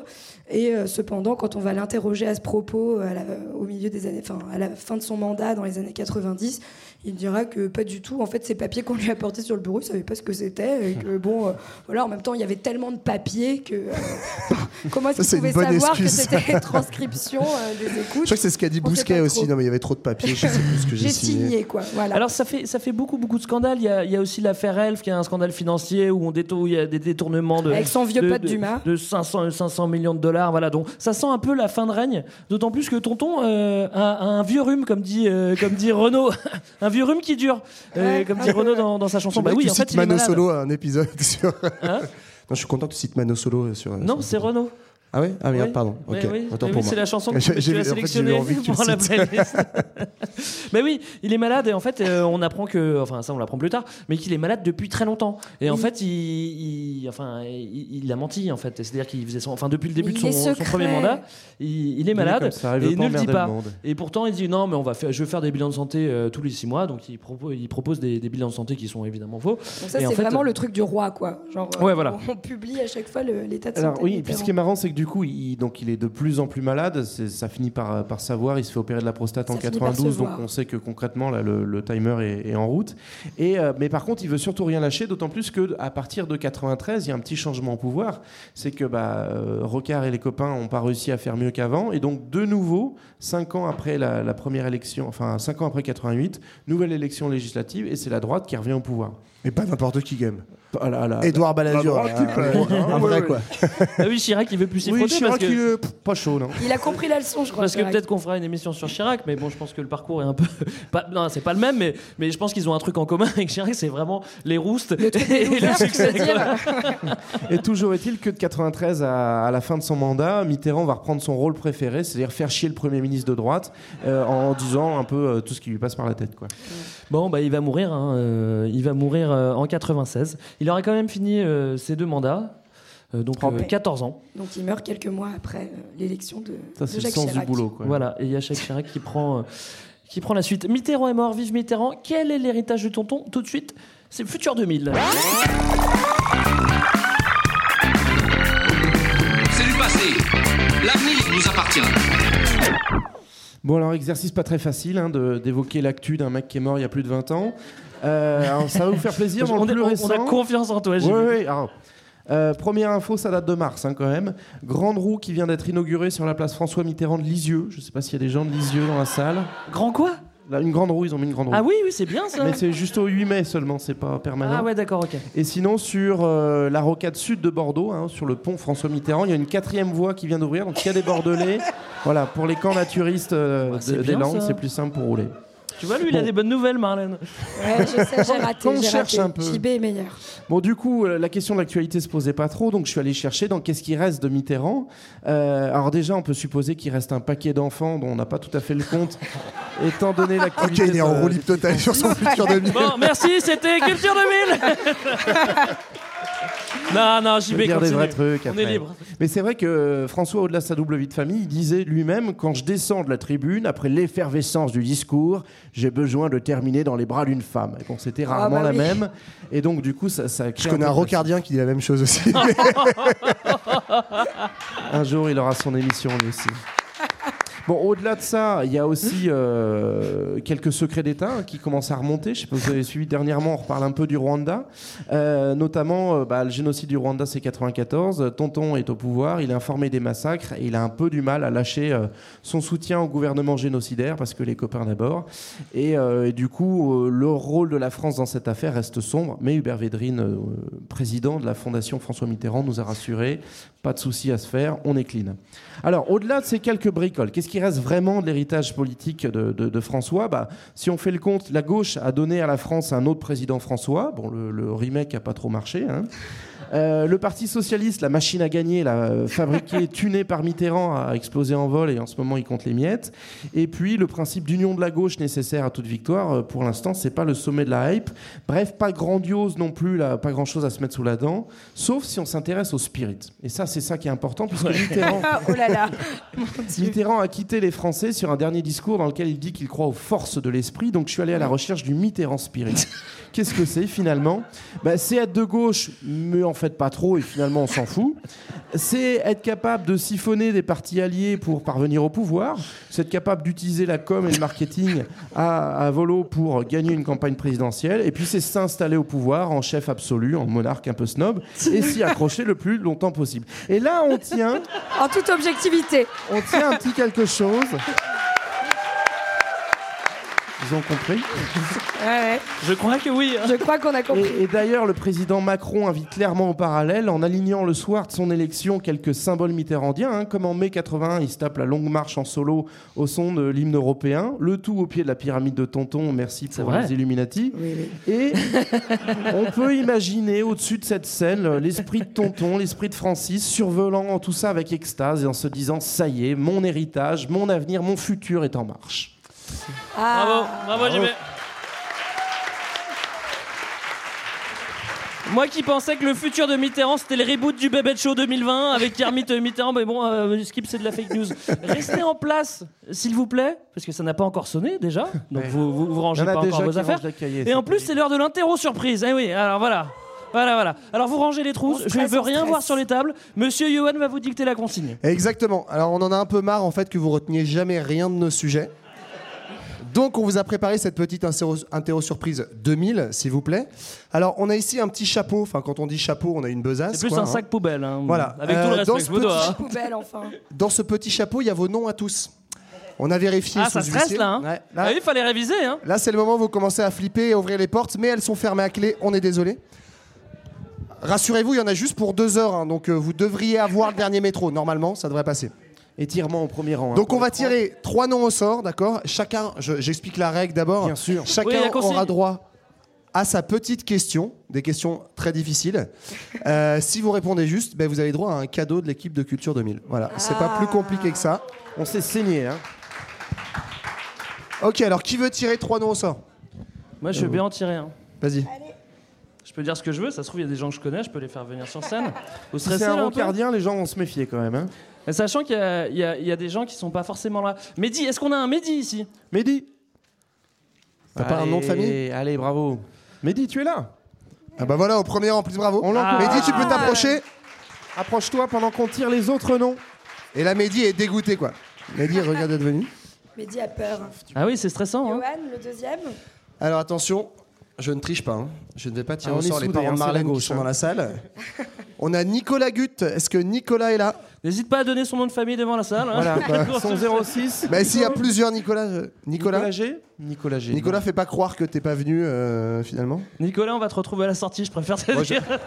Allez, t'as le droit Ok, une donc Nicolas chance. 0. Et ce sera finalement Anne Boulaka. Oh Est-ce que Anne Boulaka est là Anne B Elle est venue, Elle se Anne dénonce. Oui, Ah, Elle est là, elle est là, elle est là. Oui. Un petit dernier. Bravo. Allez, c'est parti pour le dernier. Et ça sera Marion le. Je ne donne pas Marion son le- entier. Marion. Marion Est-ce qu'il y a le- une Marion Tu Le te dans la reconnais salle Mais c'est quoi cette mode de pas donner les noms euh Alors, Nous euh, t'attendons, nous savons que tu as pris des notes. On vous voit pas trop. venez un peu dans. Venez un Moi peu j'ai dans la entendu une lumière. Marion à la pause qui m'a dit qu'elle avait pris des notes. Donc Ouais, si c'est ça, c'est ça ça. devrait aller.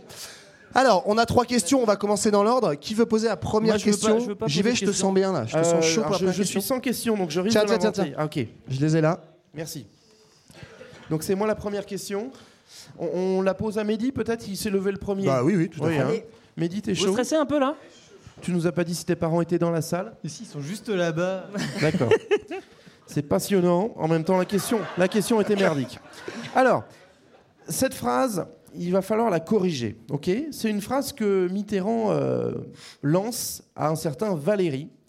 Pas mademoiselle, mais plutôt Giscard, euh, en 80. Et il y a une erreur dedans, donc on va te demander de la retrouver, de la corriger. hein. Tu, tu te concentres.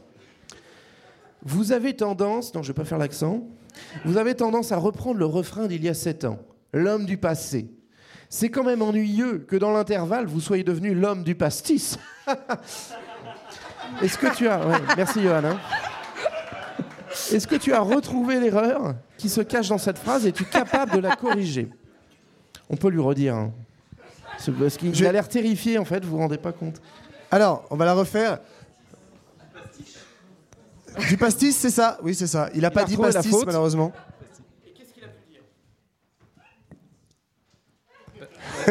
Ah, ah, ah, ah. T'es pas très loin. hein. Pastiche Pas loin, pas loin. Friedrich, un postiche. Vous pouvez souffler, ouais. Oui, c'est ça, il a dit l'homme du Ricard, bravo. Super. T'es Ah, l'homme du Ricard, son- bien sûr. Johan, je crois que la bonne réponse était l'homme du passif. Tout à fait, Un tout à bon fait. jeu de mots. Mehdi, tu as quand même soulevé l'erreur. Le problème pastis en France. Donc, euh, tu as droit à un cadeau. Le plus grand difficile, bravo. Donc tu es euh, gagnant d'un eurolon, on va te le remettre juste après. Ils sont où les noms Et je propose, c'était Anne, c'est bien ça Anne, c'est comme ça que tu t'appelles? Ouais. Elle est charmante, Anne. Attends, Bonjour Anne, viens, viens dans la lumière, voilà. Tu es charmant aussi, Mehdi. hein. Alors, Anne, tu es prête? C'est une question. Alors, on va prendre quelqu'un que tu connais pas, comme ça c'est vraiment Voilà. neutre. Hein? C'est Marlène qui va te poser la question. Bonjour Anne, enchantée. Je suis fan. Ouais, je, je suis ravie de le savoir. Donc, euh, une petite question pour toi. hein. Il va falloir euh, trouver qui a dit la phrase suivante. Donc, qui de Lénine, Mitterrand ou Fidel Castro a dit la phrase suivante? Je cite.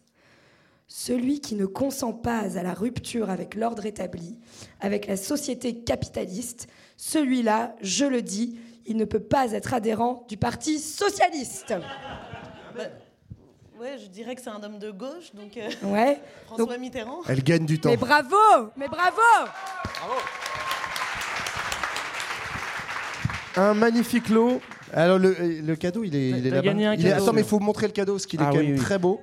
Alors Mehdi, on va lui donner, mais d'abord toi, comme tu es un peu littéraire, on l'a senti dans ta réponse, tu gagnes ce magnifique livre d'Hubert Védrine, Les mondes de François Mitterrand, et il est dédicacé bien sûr par toute Anne, l'équipe. Anne, tu nous feras un petit compte rendu hein, sur ce livre. hein. Il fait que 900 pages. Tu nous feras un petit compte rendu, on se voit dans une semaine, ça marche? Et on, on annonce Marion Le. Alors Marion Le, c'est c'est ton prénom complet, c'est un prénom composé? Oui, c'est oui, oui, oui. Ça n'a pas dû être facile. Un petit tiré au milieu. Petit tiré, bah oui, il y a de très beaux prénoms avec des petits tirés. Alors- Johan, Marion, je vais avoir la joie de te poser cette dernière question, mais tu as de la chance, tu as une chance sur deux, parce que c'est une question vrai ou faux. Alors, vrai ou faux, Mitterrand a dit L'avenir politique de la France ne passe ni par les logiques d'appareil, ni par la gauche de gouvernement. L'avenir politique de la France passe par Culture 2000. Vrai ou faux? Prends ton temps, tu peux demander à un ami. Ben, je pense que c'est faux, mais parce qu'il m'a tellement déçu au cours de cette émission qu'il n'a pas pu dire ça. Ok, bravo, bravo Marion. Bravo, bravo, bravo. Tu as droit, c'est Jean-Baptiste qui a le dernier cadeau pour Marion. Donc Marion a le cadeau punition puisqu'elle va devoir afficher un François Mitterrand glorieux dans ses toilettes, mais il est entièrement Mais dédicacé. dédicacé, hein, et alors Mehdi se dit, et moi dans tout ça on ne t'a pas oublié, Mehdi, on t'a dédicacé avec mon haleine ce magnifique masque. Voilà. hein. Donc tu, tu vas pouvoir faire des heureux et plein de copains dans le métro. Bravo à tous les trois. Bravo Bravo, bravo, bravo. On a décidément de très bons éléments dans cette classe. Merci, vous pouvez retourner à votre place. hein. Vous avez une très bonne note, on est très content. malheureusement, on approche terriblement de la fin. Merci d'être venu. Merci d'être venu nous écouter. On espère que ça vous a plu, que ça vous a éclairé sur certains points, que ça vous a donné envie d'aller plus loin. C'est un petit peu le but. Nous, on se retrouve bientôt en podcast. On va parler de la radio. euh, De l'histoire de la radio, euh, ouais. De l'histoire on de la aura radio. même notre voilà. première invitée de l'histoire de Culture Ouais. 2000. On fait Tout plein de trucs fait. nouveaux Ouais. en ce moment. Ouais, ouais, on fait plein de trucs nouveaux. Ne nous dingue. ratez pas. En attendant, bah, vous pouvez nous suivre sur les réseaux sociaux. Vous pouvez aller voir euh, nos amis de Fréquence Moderne aussi. Et euh, bah, Vous pouvez on lâcher remercie plein de d'être Et d'ailleurs, on, remercie nos amis de Fréquence Moderne qui ont joué les ouvreurs euh, ce soir Ouais. pour nous. Voilà. Bravo, merci. Euh, merci au Lavoir Moderne de nous avoir accueillis. Euh, nous, on se retrouve au bar dans, dans quelques minutes. temps. Mais avant, Johan, on va peut-être euh, s'écouter quelque Ouais. chose pour se quitter. Qu'est-ce qu'on va Un s'écouter petit dernier son. Et ben on va se quitter avec Jacques Dutronc, qui peu de gens le savent, est en fait l'auteur de l'intégralité des programmes politiques de François Mitterrand de 1936 à 1995. Donc euh, je crois que les petits tracts ont été distribués dans la salle. Allez-y, vous pouvez chanter avec nous.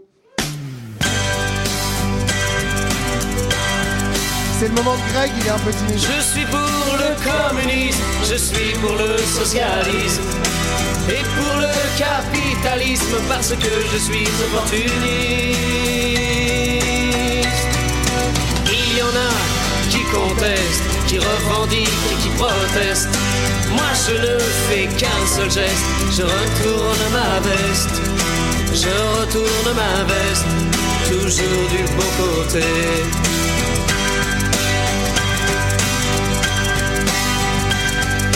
Je n'ai pas peur des profiteurs ni même des agitateurs. Je fais confiance aux électeurs et j'en profite pour faire mon beurre. Il y en a qui contestent, qui revendiquent et qui protestent.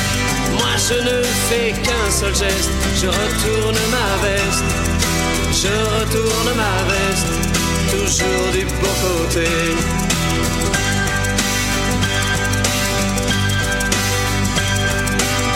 Suis de tous les partis, je suis de toutes les patries. Je suis de toutes les coteries, je suis le roi des convertis.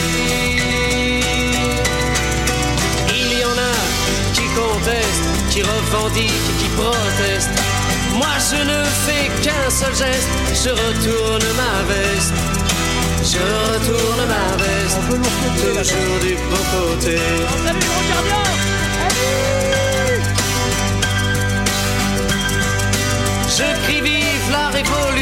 Je crie vive les institutions, je crie vive les manifestations, je crie vive la collaboration.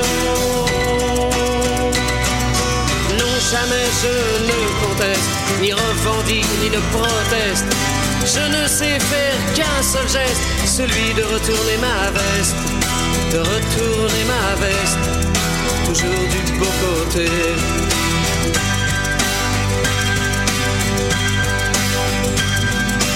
Je l'ai tellement retourné qu'elle craque de tous côtés. À la prochaine révolution, je retourne mon pantalon.